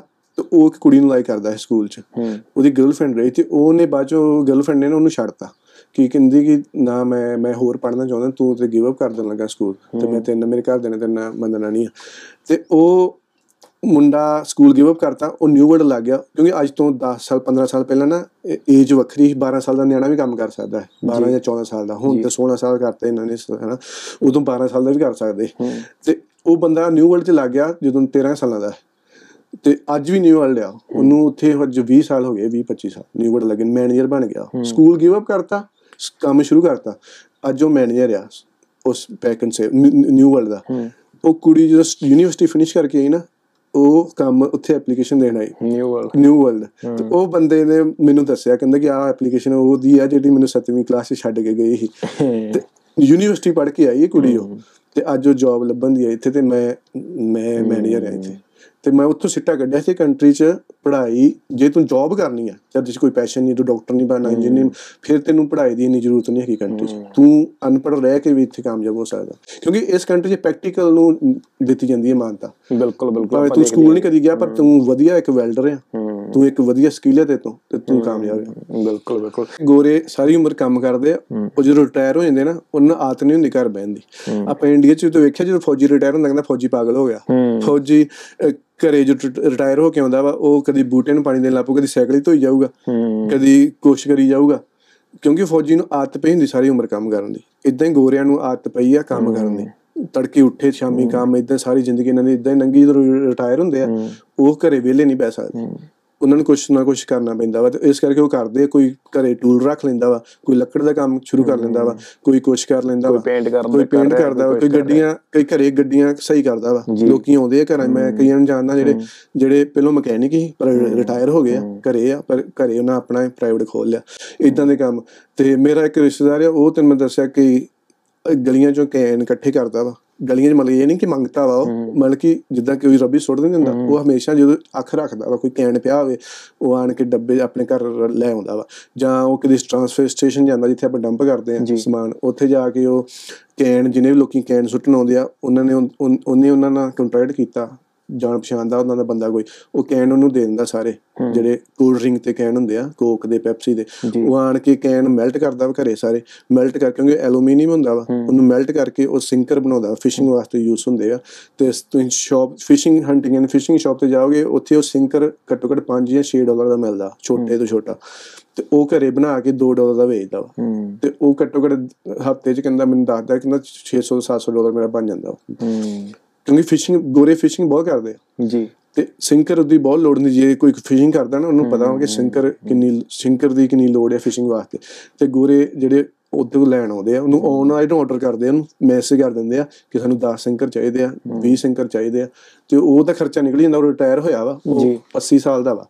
ਉਹ ਕਹਿੰਦਾ ਮੈਂ 500 ਡਾਲਰ ਇੰਨਾ ਹੀ ਬਣਾਉਣਾ ਹਫ਼ਤੇ 'ਚ 500 ਹੀ ਬਣ ਜਾਂਦਾ ਕਈ ਵਾਰ 1000 ਹੀ ਬਣ ਜਾਂਦਾ ਕਈ ਵਾਰ 200 ਬਣਦਾ ਪਰ ਕੁਛ ਨਾ ਕੁਛ ਬਣਾਉਂਦਾ ਨਾਲੇ ਘੁੰਮਦਾ ਫਿਰਦਾ ਉਹਦਾ ਘੁੰਮਦਾ ਫਿਰੀ ਜਾਂਦਾਗਾ। ਆਹੋ। ਤੇ ਜੇ ਉਹੀ ਚੀਜ਼ ਕੋਈ ਆਪਣਾ ਪੰਜਾਬੀ ਕਰਦਾ ਹੁੰਦਾ ਤੇ ਲੋਕ ਕਹਿਣਾ ਸੀ ਮੰਗਤੇ ਵਾਂਗੂ ਕਹਿਣ ਚੁੱਕੀ ਫਿਰਦਾ ਸੜਕਾਂ ਤੇ ਪਾਗਲ ਹੋ ਗਿਆ ਬੰਦਾ। ਪਰ ਉਹ ਉਹਦਾ ਸਕਿੱਲ ਆ। ਜੀ ਜੀ ਬਿਲਕੁਲ ਬਿਲਕੁਲ। ਆਪਣੇ ਕੁਝ ਕੁਝ ਥੋੜਾ ਜਿਹਾ ਇੰਟਰਸਟ ਵੀ ਆ ਜਾਂਦੀ ਆ। ਜਿਵੇਂ ਜਦੋਂ ਤੁਸੀਂ ਬੈਠ ਕੇ ਸੋਚੋਗੇ ਕਿ ਮੈਨੂੰ ਕਿਹੜੀ ਚੀਜ਼ ਕਰਨੀ ਆ ਜਾਂ ਮੈਨੂੰ ਕਿਹੜਾ ਸ਼ੌਂਕ ਆ। ਹੁਣ ਉਹਨੂੰ ਫਿਸ਼ਿੰਗ ਦਾ ਸ਼ੌਂਕ ਹੋਣਾ ਉਹਨੂੰ ਤੁਹਾਡੇ ਫਰੈਂਡ ਨੂੰ ਤੇ ਉਹਦੇ ਕੋਲੋਂ ਆਈਡੀਆ ਗਿਆ। ਪਰ ਹੁਣ ਜਿਹੜਾ ਬੰਦਾ ਕਦੇ ਫਿਸ਼ਿੰਗ ਨਹੀਂ ਗਿਆ ਕਦੇ ਜਿਹਨੇ ਕਦੇ ਆਪਣੇ ਕੰਮ ਤੋਂ ਘਰੇ ਘਰੋਂ ਕੰਮ ਉਦੋਂ ਬਾਹਰ ਜਿਹਦੇ ਕਦੇ ਬਾਹਰ ਕਦੇ ਕੁਝ ਦੇਖਿਆ ਹੀ ਨਹੀਂ ਹੈਗਾ। ਉਹ ਬੰਦਾ ਤਾਂ ਹਜੇ ਆਈਡੀਆ ਨਾਲ ਵੀ ਨਹੀਂ ਆ ਸਕਦਾ। ਹੁਣ ਜਿਹੜਾ ਬੰਦਾ ਜਿਹੜੇ ਕੰਮ 'ਚ ਹੁੰਦਾ ਉਹਨੂੰ ਉਹਦੀ ਨੌਲੇਜ ਹੁੰਦੀ ਹੈ। ਹੁਣ ਮੈਂ ਟਰੈਵਲਿੰਗ ਕਰਦਾ। ਹੁਣ ਮੇਰੇ 'ਚ ਬਿਜ਼ਨਸ ਮਾਈਂਡਡ ਬੰਦੇ ਵੀ ਮੈਨੂੰ ਮਿਲਦੇ ਆ ਤੇ ਮੇਰਾ ਵੀ ਬਿਜ਼ਨਸ ਮਾਈਂਡ ਇਹਦੇ ਵਿੱਚ ਟਰੈਵਲਿੰਗ ਦੇ ਵਿੱਚ ਬਿਜ਼ਨਸ ਕਿਹੜੇ ਕਿਹੜੇ ਬਿਜ਼ਨਸ ਹੋ ਸਕਦੇ ਆ। ਨਿਊਜ਼ੀਲੈਂਡ ਦੇ ਵਿੱਚ ਪਾਰਕਿੰਗ ਦਾ ਬਹੁਤ ਇਸ਼ੂ ਆ ਬੜੇ ਟਰੈਵਲਿੰਗ ਨਹੀਂ ਕੈਂਪਰ ਕੈਂਪਰ ਵੈਨ ਨਹੀਂ ਜਾਂਦੇ। ਜੀ। ਹਮੇਸ਼ਾ ਗੋਰਾ ਇਹ ਭਾਲਦਾ ਵਾ ਕਿ ਮੈਂ ਪਾਰਕ ਆਪਣੀ ਕੈਂਪਰ ਵੈਨ ਉੱਥੇ ਕਰਾਂ ਜਿੱਥੇ ਮੈਨੂੰ ਟਾਊਨ ਵੀ ਲੱਗੇ ਹੋਵੇ ਤੇ ਬੀਚ ਵੀ ਲੱਗੇ ਹੋਵੇ ਤੇ ਇਹ ਵੀ ਚੀਜ਼ਾਂ ਲੱਗੇ ਹੋਣ। ਤੇ ਹੁਣ ਜਿੱਦਾਂ ਮੈਂ ਸੋਚਦਾ ਕਿ ਫਿਊਚਰ 'ਚ ਜਿੱਦਾਂ ਮੈਂ ਨਾ ਕੋਈ ਜਗ੍ਹਾ ਲੈ ਕੇ ਨਾ ਸਿਰਫ ਪਾਰਕਿੰਗ ਵਾਸਤੇ ਬੀਚ ਦੇ ਲਾਗੇ ਜਾਂ ਕਿਤੇ ਖਾਲੀ ਕੁਛ ਨਹੀਂ ਤੈਨੂੰ ਬਿਲਡ ਕਰਨਾ ਪੈਣਾ ਉੱਥੇ। ਜਸਟ ਪਾਰਕਿੰਗ ਜਸਟ ਪਾਰਕਿੰਗ ਤੇ ਜਾਂ ਕੋਈ ਪਾਵਰ ਪੁਆਇੰਟ ਲਾ ਦੇ ਉੱਥੇ। ਤੇ ਮੋਸਟਲੀ ਲੋਕੀ ਪਾਵਰ ਪੁਆਇੰਟ ਨਹੀਂ ਲੈਂਦੇ ਸਾਰੇ ਜਸਟ ਪਾਰਕਿੰਗ ਵਾਸਤੇ ਬੁਕਿੰਗ ਤੇ ਲੋਕਾਂ ਜਿਹੜੇ ਪ੍ਰਾਈਵੇਟ ਖੋਲੇ ਘਰਾਂ 'ਚ ਜਿੰਨਾ ਕੋ ਜਗ੍ਹਾ ਵਾ ਉਹ 20 20 50 50 ਡਾਲਰ ਵੀ ਲੈਂਦੇ ਆ ਰਾਤ ਦੇ। ਤੇ 10 ਵੈਣਾ ਵੀ ਤੇ 10 ਵੈਣਾ ਤੇ ਕੁਛ ਹੋਣੀ ਜਿੰਨੀਆਂ ਵੀ ਆ ਗਈਆਂ ਕੁਛ ਨਾ ਕੁਛ ਤੇ ਕਮਾਏਗਾ ਹਫ਼ਤੇ। ਦਾ। ਇਦਾਂ ਦੇ ਆਈਡੀਆ ਕੋਈ ਇਨਵੈਸਟਮੈਂਟ ਨਹੀਂ ਹੈਗੀ ਸਿਰਫ ਜਗ੍ਹਾ ਚਾਹੀਦੀ ਤੁਹਾਨੂੰ। ਤੇ ਹੁਣ ਜਿਹੜੇ ਕੈਂਪਰਮੈਨ ਜਿਹੜੇ ਘੁੰਮਦੇ ਆ ਹੁਣ ਸਾਰਾ ਸਾਲ ਥੋੜਾ ਘੁੰਮਦੇ ਆ। ਇੱਕ ਸਾਲ ਦੇ ਵਿੱਚ ਮਹੀਨਾ ਦੋ ਮਹੀਨੇ ਘੁੰਮਦੇ ਆ ਤੇ ਕੈਂਪਰਮੈਨਾਂ ਪਾਰਕ ਕਰਨੀਆਂ ਹੁੰਦੀਆਂ ਕਿਤੇ ਨਾ ਕਿਤੇ। ਤੇ ਕਈਆਂ ਤੋਂ ਘਰ ਹੈਗੇ ਆਪਣੇ ਘਰ ਕਰਦੇ ਆ ਪਰ ਮੋਸਟਲੀ 90% ਬੰਦੇ ਇਦਾਂ ਦੇ ਜਿਨ੍ਹਾਂ ਕੋ ਆਪਣੇ ਘਰ 'ਚ ਜਗ੍ਹਾ ਨਹੀਂ ਹੈਗੀ। ਉਹ ਐਸ ਪਾਰਕਿੰਗ ਬੁੱਕ ਕੋਈ ਸਾਲ ਦੀ ਬੁੱਕ ਕਰਦਾ ਵਾ ਕੁਝ 2 ਸਾਲ ਦੀ ਬੁਕਿੰਗ ਕਰਾ ਕੇ ਐਡਵਾਂਸ ਰੱਖਦਾ ਵਾ। ਉਹ ਇੱਥੇ ਪਾਰਕਿੰਗ ਦੇ ਵਿੱਚ ਬੁਕਿੰਗ ਕਰਾ ਕੇ ਆਪਣੀ ਉਹ ਕੈਰਾਵਨ ਉੱਥੇ ਪਾਰਕ ਕਰਦਾ ਵਾ। ਤੇ ਉਹਦੇ ਪੈਸੇ ਦਿੰਦਾ ਹਰ ਮਹੀਨੇ। ਤੇ ਜਿਹਦੇ ਬੰਦਾ ਜਿਹੜੇ ਲਾਈਨ 'ਚ ਹੁੰਦਾ ਉਸ ਲਾਈਨ 'ਚ ਬਿਜ਼ਨਸ ਹਾਂਜੀ ਹਾਂਜੀ। ਪਰ ਐ ਕਿ ਜੇ ਤੁਸੀਂ ਆਪਣੀ ਜ਼ਿੰਦਗੀ ਦੇ ਵਿੱਚ ਆਪਣੇ ਕੰਫਰਟ ਕੰਫਰਟ ਜ਼ੋਨ ਤੋਂ ਬਾਹਰ ਨਿਕਲ ਕੇ ਦੇਖੋਗੇ ਤਾਂ ਹੀ ਤੁਹਾਡੇ ਤੁਸੀਂ ਤਾਂ ਹੀ ਕ੍ਰੀਏਟੀਵਿਟੀ ਨਾਲ ਕਿਸੇ ਨਾਲ ਉੱਭਰ ਕੇ ਆ ਸਕਦੇ ਹੋ। ਚੋਰ ਬਾਕੀ ਇਹ ਵੀ ਥੋੜਾ ਜਿਹਾ ਹਿੰਮਤ ਕਰਨੀ ਪੈਂਦੀ ਹੈ ਬਿਲਕੁਲ ਬਿਲਕੁਲ ਬਿਲਕੁਲ। ਮੈਨੂੰ ਕੋਈ ਡਰ ਨਹੀਂ ਆ ਕਿ ਮੈਂ ਫੇਲ ਹੋ ਜਾਊਂਗਾ। ਮੈਂ ਆ ਕਰੂੰਗਾ ਤੇ ਮੈਂ ਫੇਲ ਹੋ ਜਾਊਂਗਾ ਜਾਂ ਮੈਂ ਆ ਕਰੂੰਗਾ। ਮੈਂ ਜ਼ਿੰਦਗੀ ਨੂੰ ਮੈਨੇਜਰ ਰੱਖਿਆ। ਕਹਿੰਦੇ ਕਿ ਜੌਬ ਇਦਾਂ ਦੀ ਹੋਣੀ ਚਾਹੀਦੀ ਹੈ ਕਿ ਰੋਜ਼ ਜਾਣ ਨੂੰ ਜੀ ਕਰੇ ਤੇ ਘਰ ਇਦਾਂ ਦਾ ਹੋਣਾ ਚਾਹੀਦਾ ਰੋਜ਼ ਵਾਪਸ ਆਉਣ ਨੂੰ ਜੀ ਕਰੇ। ਪਰ ਆਪਣੇ ਮੁਸ਼ਕਿਲ ਬਹੁਤ ਲੋਕਾਂ ਘੱਟ ਲੋਕਾਂ ਤੋਂ ਇਦਾਂ ਦੀ ਚੀਜ਼ਾਂ ਵਾ ਕਿ ਉਹ ਖੁਸ਼ੀ ਨਾਲ ਖੁਸ਼ੀ ਨਾਲ ਕੰਮ ਤੇ ਜਾਣ ਉਹ ਕਿ ਅੱਜ ਕੰਮ ਹੈ ਚੱਲ ਚੱਲੀਏ ਕੰਮ ਤੇ। ਤੇ ਵਾਪਸ ਘਰ ਆਉਣ ਓਹੋ ਚਲੋ ਘਰ ਕੰਮ ਚੱਲੀ ਪਰ ਨਹੀਂ। ਲੋਕੀ ਕੰਮ ਤੜਕੇ ਉੱਠਦੇ ਆ ਓਹੋ ਅੱਜ ਫੇਰ ਕੰਮ ਤੇ ਜਾਣਾ। ਜੋ ਕੰਮ ਫਿਨਿਸ਼ ਹੋ ਗਿਆ ਓਹੋ ਘਰ ਜਾਣਾ ਬਣਾ ਕਲੇਸ਼ ਕੁੱਤੀ ਕਲੇਸ਼ ਉਹੀ ਕਰ। ਪ੍ਰਾਇੋਰਟੀਜ਼ ਆਪਣੀਆਂ ਪ੍ਰਾਇੋਰਟੀਜ਼ ਆਪਣੀਆਂ ਹੋ। ਰਹੀਆਂ। ਜਿਵੇਂ ਜੌਬ ਦਾ ਐਵੇਂ ਕਈ ਵਾਰੀ ਮੈਂ ਮੈਨੇ ਵੀ ਐਵੇਂ ਦੇ ਵੀ ਮੈਂ ਕੇਸਸ ਦੇਖਿਆ ਅਬ ਦੇਖੀ ਕਿ ਕਿਸੇ ਨੇ 1-1 ਡਾਲਰ ਅੱਧੇ-ਅੱਧੇ ਡਾਲਰ ਲਈ ਜੌਬ ਚੇਂਜ ਕਰਤੀ ਪਰ ਉਹ ਪਹਿਲਾਂ ਵਾਲੇ ਦੇ ਵਿੱਚੋਂ ਬਹੁਤ ਖੁਸ਼ ਸੀਗੇ ਤੇ ਇੱਥੇ ਇੱਥੇ ਮਤਲਬ ਕਿ ਉਹ ਵਰਕ এনवायरमेंट ਉਹ ਨਹੀਂ ਹੈਗਾ ਪਰ 1 ਡਾਲਰ ਵੱਧਦਾ ਹੈ। 40 ਘੰਟੇ ਨਾਲ at the end of the week ਸਿਰਫ 40 ਡਾਲਰ ਦੇ ਫ਼ਰਕ ਪੈਣਾ ਪਰ ਉਹ ਤੁਹਾਡਾ ਮੈਂਟਲੀ ਤੁਹਾਨੂੰ ਕਿੰਨਾ ਉਹ ਚੀਜ਼ ਨੇ ਮੈਸ ਅਪ ਕਰਨਾ ਉਹ ਚੀਜ਼ ਦਾ ਕੋਈ ਕੇਅਰ ਨਹੀਂ ਕਰਦਾ ਇੱਥੋਂ ਮੈਨੂੰ ਗੱਲ ਚੇਤਾ ਆ ਗਈ YouTube ਤੇ ਮੋਟੀਵੇਸ਼ਨਲ ਮੋਟੀਵੇਸ਼ਨਲ ਸਪੀਕਰ ਹਾਂਜੀ। ਉਹਦੀ ਮੈਂ ਕਿਸ ਸਪੀਕ ਨਾ ਨਹੀਂ ਲੈਣਾ ਪਾਉਂਦੀ ਮੈਂ ਕਿਸ ਮੋਟੀਵੇਸ਼ਨ ਸੁਣਦਿਆ ਕਹਿੰਦਾ तुम जॉब वहां कर रहे हो जहां तुम्हें रोज जाने को दिल करे और तुम्हें सब कुछ अच्छा लगे मींस तुम अपने कंफर्टेबल जोन में हो बाहर निकलो है ना ਮੈਂ ਠੀਕ ਹੈ ਬੰਦਾ ਮੈਂ ਵੀ ਆਪਣੇ ਸੋਚਣ ਲੱਗ ਪਿਆ ਯਾਰ ਮੈਂ ਜੌਬ ਮੇਰੀ ਜੌਬ ਬਹੁਤ ਵਧੀਆ। ਮੈਂ ਰੋਜ਼ ਜਾਣਾ ਮਤਲਬ ਕਿ ਮੈਂ ਅਨਕੰਫਰਟੇਬਲ ਹਾਂ। ਮੈਨੂੰ ਮੈਨੂੰ ਮੈਂ ਕੰਫਰਟੇਬਲ ਜ਼ੋਨ 'ਚ ਮੈਨੂੰ ਬਾਹਰ ਨਿਕਲਣਾ ਚਾਹੀਦਾ ਮੇਰੀ ਤਰੱਕੀ ਨਹੀਂ ਹੋਣੀ। ਉਹ ਕਹਿੰਦਾ ਤੁਹਾਡੀ ਤਰੱਕੀ ਕਦੀ ਨਹੀਂ ਹੋਗੀ ਜਦ ਤੁਮ ਉਹ ਸਾਰੇ ਮੈਂ ਬਾਅਦ ਚੋਂ ਵੀਡੀਓ ਵੇਖੀ ਇੱਕ ਪੁਰਾਣੀਆਂ ਕੱਢ ਕੇ ਪੁਰਾਣੀ ਵੀਡੀਓ 'ਚ ਕਹਿੰਦੇ ਆ तुम जॉब वहां करो जहां तुम्हारा दिल लगे जहां तुम्हें खुशी मिले जहां है ना? ਦੋਨੇ कोई- ਦੋਨੇ आहो। ਪਾਸੇ ਦੀ ਖੇਡੀ ਹੈ आहो। तुम जॉब वहां करोगे जहां तुम्हें खुशी मिलती है तुम फ्री रहोगे तुम्हें डिप्रेशन का शिकार नहीं होना पड़ेगा ਉਹ ਦੋਵੇਂ ਪਾਸੇ ਲਾ ਗਿਆ ਗੱਲ ਤੇ ਮੈਂ ਹਾਂ ਬਾਅਦ ਚ ਉਹਦੀ ਮੈਂ ਇੱਕ ਹੋਰ ਇਹ- ਉਹ ਇੱਕ ਸ਼ੋਅ ਚ ਗਿਆ ਉਹਦੀ ਇੰਟਰਵਿਊ ਚ ਉਹੀ ਬੰਦੇ ਨੇ ਸਵਾਲ ਕੀਤਾ ਸੇਮ ਜਿੱਦਾਂ ਮੇਰੀ ਸੋਚ ਸੀ ਨਾ ਮੈਂ ਵੀ ਉਹਨੂੰ ਉਹੀ ਸਵਾਲ ਕਰਨਾ ਚਾਹੁੰਦਾ ਹਾਂ ਜੇ ਮੈਨੂੰ ਮਿਲੇ ਉਹ ਕਹਿੰਦਾ ਕਿ ਕੋਈ ਸਪੀਕ ਮੋਟੀਵੇਸ਼ਨ ਸਪੀਕਰ ਆ ਕਹਿੰਦਾ ਕੋਈ ਆ ਕਹਿੰਦਾ ਕੀ ਕਰੀਏ? ਉਹ ਕਹਿੰਦਾ ਸਾਡੀ ਨਾ ਸੁਣੋ ਆਪਣੇ ਮਨ ਦੀ ਕਰੋ। ਹਾਂਜੀ ਆਪਣੇ ਮਨ ਦੀ ਕਰੋ ਯਾਰ। ਆਹੋ। ਤੇ ਹੁਣ ਇੱਥੇ ਇਦਾਂ ਹੀ ਤੂੰ ਦੱਸਣ ਦਿਆ ਕਿ 50 ਸੈਂਟ ਵਾਸਤੇ ਜੌਬ ਛੱਡਤੀ। ਤੇ ਹੁਣ ਮੈਂ ਟਰੱਕ ਚਲਾਉਂਦਾ ਰਬਿਸ਼ ਦਾ। ਹੁਣ ਰਬਿਸ਼ ਟਰੱਕ ਮੇਰੇ ਰਿਸ਼ਤੇਦਾਰ ਵੀ ਕਹਿੰਦੇ ਆ ਮੇਰੇ ਫਰੈਂਡ ਵੀ ਕਹਿੰਦੇ ਆ ਬਾਹਰੋਂ ਰਬਿਸ਼ ਟਰੱਕ ਚਲਾਉਂਦਾ ਇਹ ਕੋਈ ਜੌਬ ਆ? ਆਪਾਂ ਰਬਿਸ਼ ਟਰੱਕ ਨੂੰ ਹੇਟ ਮੰਨਦੇ ਆ ਆਪਣੀ। ਕਮਿਊਨਿਟੀ 'ਚ। ਕਿਉਂਕਿ ਇਸੇ ਕਰਕੇ ਮੇਰੇ ਜੌਬ ਤੇ ਸਿਰਫ ਦੋ ਤਿੰਨ ਪੰਜਾਬੀ ਆ ਬਸ। ਉਹ ਬਾਕੀ ਸਾਰੇ ਮੋਰੀ ਗੋਰੀ। ਪਰ ਮੈਨੂੰ ਪਤਾ ਮੇਰੇ ਫਾਇਦੇ ਕਿੰਨੇ ਉੱਥੇ। ਉੱਥੇ ਕੋਈ ਸਟ੍ਰੈਸ ਨਹੀਂ ਹੈਗੀ ਜੌਬ 'ਚ। ਮਤਲਬ ਕਿ ਆਪਣਾ ਕੰਮ ਟਾਰਗੇਟ ਦਿੱਤਾ ਵਾ ਤੁਹਾਡਾ ਏਰੀਆ ਤੁਸੀਂ ਆਪਣਾ ਫਿਨਿਸ਼ ਕਰੋ ਭਾਵੇਂ 10 ਵਜੇ ਫਿਨਿਸ਼ ਕਰ ਦਿਓ ਭਾਵੇਂ 12 ਵਜੇ ਭਾਵੇਂ ਜਿੰਨੇ ਮਰਜ਼ੀ ਆ ਫਿਨਿਸ਼ ਕਰੋ ਘਰ ਜਾਓ। ਪਲੱਸ ਕੰਟਰੈਕਟ ਹੈ ਸਰਕਾਰੀ ਜੌਬ ਆ। ਕਾਉਂਸਲ ਨਾਲ ਕੰਟਰੈਕਟ ਹੈ ਸਿੱਧਾ। ਭਾਵੇਂ ਜੋ ਮਰਜ਼ੀ ਹੋ ਜੇ ਕਰੋਨਾ ਆ ਜੇ ਇਨਫਲੇਸ਼ਨ ਆ ਜੇ ਕੁਝ ਵੀ ਹੋ ਜੇ ਸਾਡੀ 40 ਘੰਟੇ ਦੇ ਪੈਸੇ ਮੈਨੂੰ ਆਉਣੇ ਆ ਪਿੱਛੇ ਮੈਂ 2 ਮਹੀਨੇ ਘਰ ਬੈਠ ਰਿਹਾ 40 ਘੰਟੇ ਦੇ ਪੈਸੇ ਆਉਣੇ। ਨਾ ਉਹ ਸਾਨੂੰ ਕੱਢ ਸਕਦੇ ਨਾ। ਇਹ ਇਹ ਚੀਜ਼ਾਂ ਵੇਖਣੀਆਂ ਪੈਂਦੀਆਂ ਨਾ। ਇਹ ਚੀਜ਼ ਨਹੀਂ ਕਲੀ ਵੇਖਣੀ ਪੈਂਦੀ ਕਿ ਮੇਰੇ ਉੱਥੇ 1 ਡਾਲਰ ਮੈਨੂੰ ਮਿਲਦਾ ਵਾ ਮੈਂ ਉੱਥੇ ਚੱਲ ਜਾ ਵੱਧ ਮਿਲਦਾ ਤੇ ਬਾਅਦ ਚੋਂ ਕੱਲ ਨੂੰ ਆ ਲੋਕੀ ਪੋਰਟ ਤੇ ਬਹੁਤ ਗਏ ਸੀ ਮੇਰੇ ਯਾਰ ਬੇਲੀ। ਪੋਰਟ ਤੇ ਕੰਮ ਕਰ ਉੱਥੇ ਉੱਥੇ ਮਿਲਦੇ ਕਲਾਸ 5 ਦੇ ਉਦੋਂ ਅੱਜ ਤੋਂ ਪਹਿਲਾਂ 30 ਡਾਲਰ ਦਿੰਦੇ ਸੀ। ਉਹ ਸਾਰੇ ਉੱਥੇ ਚੱਲ ਗਏ। ਤੇ ਜਦੋਂ ਕਰੋਨਾ ਆਇਆ ਸਾਰਿਆਂ ਨੂੰ ਕੱਢ ਕੇ ਬਾਹਰ ਮਾਰਿਆ। ਕਿ ਕਈ ਬੰਦੇ ਕਹਿੰਦੇ ਨੇ ਕਿ ਸਾਨੂੰ ਪਤਾ ਨਹੀਂ ਅਸੀਂ ਲਾਈਫ 'ਚ ਕਰਨ ਕੀ ਆਏ ਅਸੀਂ ਹਰ ਬੰਦੇ ਦਾ ਕੋਈ ਜਨਮ ਹੋਇਆ ਨਾ ਕਿਸੇ ਚੀਜ਼ ਕਰਕੇ। ਇਹ ਅਬ ਸੁਣਿਆ ਹੀ ਹੋਣਾ ਲੋਕੀ ਕਹਿੰਦੇ। ਆਪਣਾ ਜਨਮ ਹੋਇਆ ਕੁਝ ਚੀਜ਼ ਕਰਕੇ।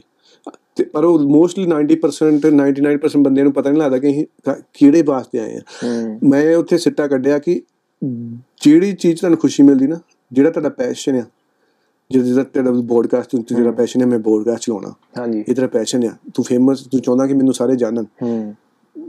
ਤੇਰਾ ਉਹੀ ਮਕਸਦ ਹੈ ਲਾਈਫ ਦਾ। ਇਸ ਕਰਕੇ ਤੂੰ ਪੈਦਾ ਹੋਇਆ। ਮੈਂ ਚਾਹੁੰਦਾ ਮੈਂ ਘੁੰਮਾ ਫਿਰਾਂ ਮੈਨੂੰ ਖੁਸ਼ੀ ਮਿਲਦੀ ਘੁੰਮਣ ਫਿਰਨ ਘੁੰਮਣ ਮੇਰਾ ਘੁੰਮਣ ਫਿਰਨਾ ਮੈਨੂੰ ਖੁਸ਼ੀ ਮਿਲਦੀ ਹੈ ਮੈਂ ਟਰੈਵਲਿੰਗ ਕਰਾਂ ਮੇਰਾ ਜੀ ਕਰ ਮੇਰੇ ਮੇਰਾ ਸੁਪਨਾ ਵਾ ਕਿ ਮੈਂ ਮੇਰੇ ਤਿੰਨ ਚਾਰ ਕੰਟਰੀਆਂ ਮੈਂ ਜਾਣਾ ਵਾ ਸਾਊਥ ਅਫਰੀਕਾ ਜਾਪਾਨ ਚਾਈਨਾ ਤੇ ਮੈਂ ਹੋ ਆਇਆ ਤੇ ਅਮਰੀਕਾ ਤੇ ਸਿੰਗਾਪੁਰ ਦੁਬਈ ਇਹ ਮੈਂ 10 ਕੰਟਰੀ ਮੇਰੇ ਲਿਸਟ 'ਚ ਹੈਗੀਆਂ। ਮੈਂ ਇਹ ਮੇਰਾ ਪੈਸ਼ਨ ਹੈ ਇਸ ਵਾਸਤੇ ਮੈਂ ਪੈਦਾ ਹੋਇਆ ਮੈਂ ਇਹ ਮੰਨ ਲਿਆ ਵਾ। ਮੇਰੀ ਲਾਈਫ ਦਾ ਤੁਹਾਡਾ ਜਿਹੜਾ ਪੈਸ਼ਨ ਆ ਉਹੀ ਤੁਹਾਡਾ ਉਹੀ ਤੁਹਾਡਾ ਪੈਦਾ ਹੋਣ ਦਾ ਇੱਕ ਜਰੀਆ ਵਾ। ਹਾਂਜੀ। ਤੁਸੀਂ ਉਸੇ ਕਰਕੇ ਪੈਦਾ ਹੋਏ ਜੀ ਕਿਉਂਕਿ ਉਸ ਤੁਹਾਨੂੰ ਉਹ ਖੁਸ਼ੀ ਮਿਲਦੀ ਹੈ। ਉਹ ਉਹ ਕਰਿਆ ਕਰੋ ਮੈਂ ਸਾਰਿਆਂ ਨੂੰ ਕਹਿੰਦਾ ਭਾਵੇਂ ਜਿਹੜੀ ਜੌਬਾਂ ਦੇ ਕਰਨੀਆਂ ਪੈਂਦੀਆਂ ਆਪਾਂ ਨੂੰ ਪੈਸਿਆਂ ਵਾਸਤੇ ਪਰ ਜਿਹੜਾ ਤੁਹਾਡਾ ਵੀਕਐਂਡ ਹੁੰਦਾ ਵਾ ਉਹ ਚੀਜ਼ ਕਰੋ ਜਿਹੜਾ ਤੁਹਾਡਾ ਪੈਸ਼ਨ ਹੈ। ਆਪਣੇ ਵਾਸਤੇ ਕੋ ਕਰੋ। ਕਈ ਬਹਿ ਕੇ ਯਾਰਾਂ ਨਾਲ ਸ਼ਰਾਬਾਂ ਪੀ ਕੇ ਵੀਕਐਂਡ ਕੱਢ ਦਿੰਦੇ ਆ ਕੋਈ ਕੁਛ ਕਰ ਫੈਮਿਲੀ ਨਾਲ ਬਹਿ ਕੇ। ਫੈਮਿਲੀ ਨਾਲ ਵੀ ਬਹੁਤ ਪਰ ਹੁਣ ਮੈਂ ਮੇਰੀ ਵਾਈਫ ਦਾ ਪੈਸ਼ਨ ਮੇਰੀ ਵਾਈਫ ਦਾ ਪੈਸ਼ਨ ਹੈਗਾ ਵਾ ਕਿ ਉਹ ਕਹਿੰਦੀ ਮੈਂ ਬਿਜ਼ਨਸ ਖੋਲਣਾ ਕੋਈ ਇਦਾਂ ਦਾ ਕਿ ਜਿਹੜੇ ਵੀ ਖੋਲਣਾ ਚਾਹੁੰਦੀ ਆ ਤੇ ਮੈਂ ਠੀਕ ਹੈ ਮੈਂ ਹੁਣ ਜੌਬ ਕਰਦਾ। ਮੈਂ ਪੰਜ ਦਿਨ ਕੰਮ ਕਰਦਾ ਉਹ ਵੀ ਕੰਮ ਕਰਦੀ ਆ। ਮੈਂ ਜਿਹੜੀ ਜੌਬ ਕਰਦਾ ਨਾ ਮੈਂ ਆਪਣੀ ਵਾਈਫ ਕਰਕੇ ਕਰਦਾ। ਕਿ ਉਹਨੂੰ ਪੈਸੇ ਚਾਹੀਦੇ ਆ ਉਹ ਪੈਸ਼ਨ ਵਾਸਤੇ। ਮੇਰੇ ਪੈਸ਼ਨ 'ਚ ਪੈਸੇ ਨਹੀਂ ਚਾਹੀਦੇ। ਮੇਰੇ ਪੈਸ਼ਨ 'ਚ ਸਿਰਫ ਟਾਈਮ ਚਾਹੀਦਾ। ਉਹਨੇ ਮੈਨੂੰ ਟਾਈਮ ਦਿੱਤਾ। ਉਹਨੇ ਮੈਨੂੰ ਟਾਈਮ ਦਿੱਤਾ। ਉਹ ਉਹਨੇ ਮੈਨੂੰ ਕਦੀ ਰੋਕਿਆ ਨਹੀਂ ਤੂੰ ਜਿੱਥੇ ਜਾਣਾ ਜਾ। ਜਿੱਥੇ ਜਾਣਾ ਜਿੰਨੇ ਜਿ- ਦਿਨ ਮਰਜ਼ੀ ਟਰੈਵਲ ਕਰਨਾ ਕਰ। ਤੇ ਮੈਂ ਉਹਨੂੰ ਪੈਸੇ ਦੇ ਮੈਂ ਕੰਮ ਕਰਦਾ ਮੈਂ ਉਹਦੀ ਹੈਲਪ ਪੈਸੇ ਕਰਕੇ ਕਰਦਾ। ਜੀ। ਇਸ ਇਹ ਸਾਡੇ ਮੋਟੀਵੇਟ ਤੁਹਾਨੂੰ ਵੀ ਲੱਭਣਾ ਚਾਹੀਦਾ ਹਰ ਬੰਦੇ ਨੂੰ ਲੱਭਣਾ ਚਾਹੀਦਾ ਕਿ ਸਾਡਾ ਪੈਸ਼ਨ ਕੀ ਆ ਆਪਣੇ ਸਪੋਰਟ ਕਰੋ ਇੱਕ ਦੂਜੇ ਦੀ।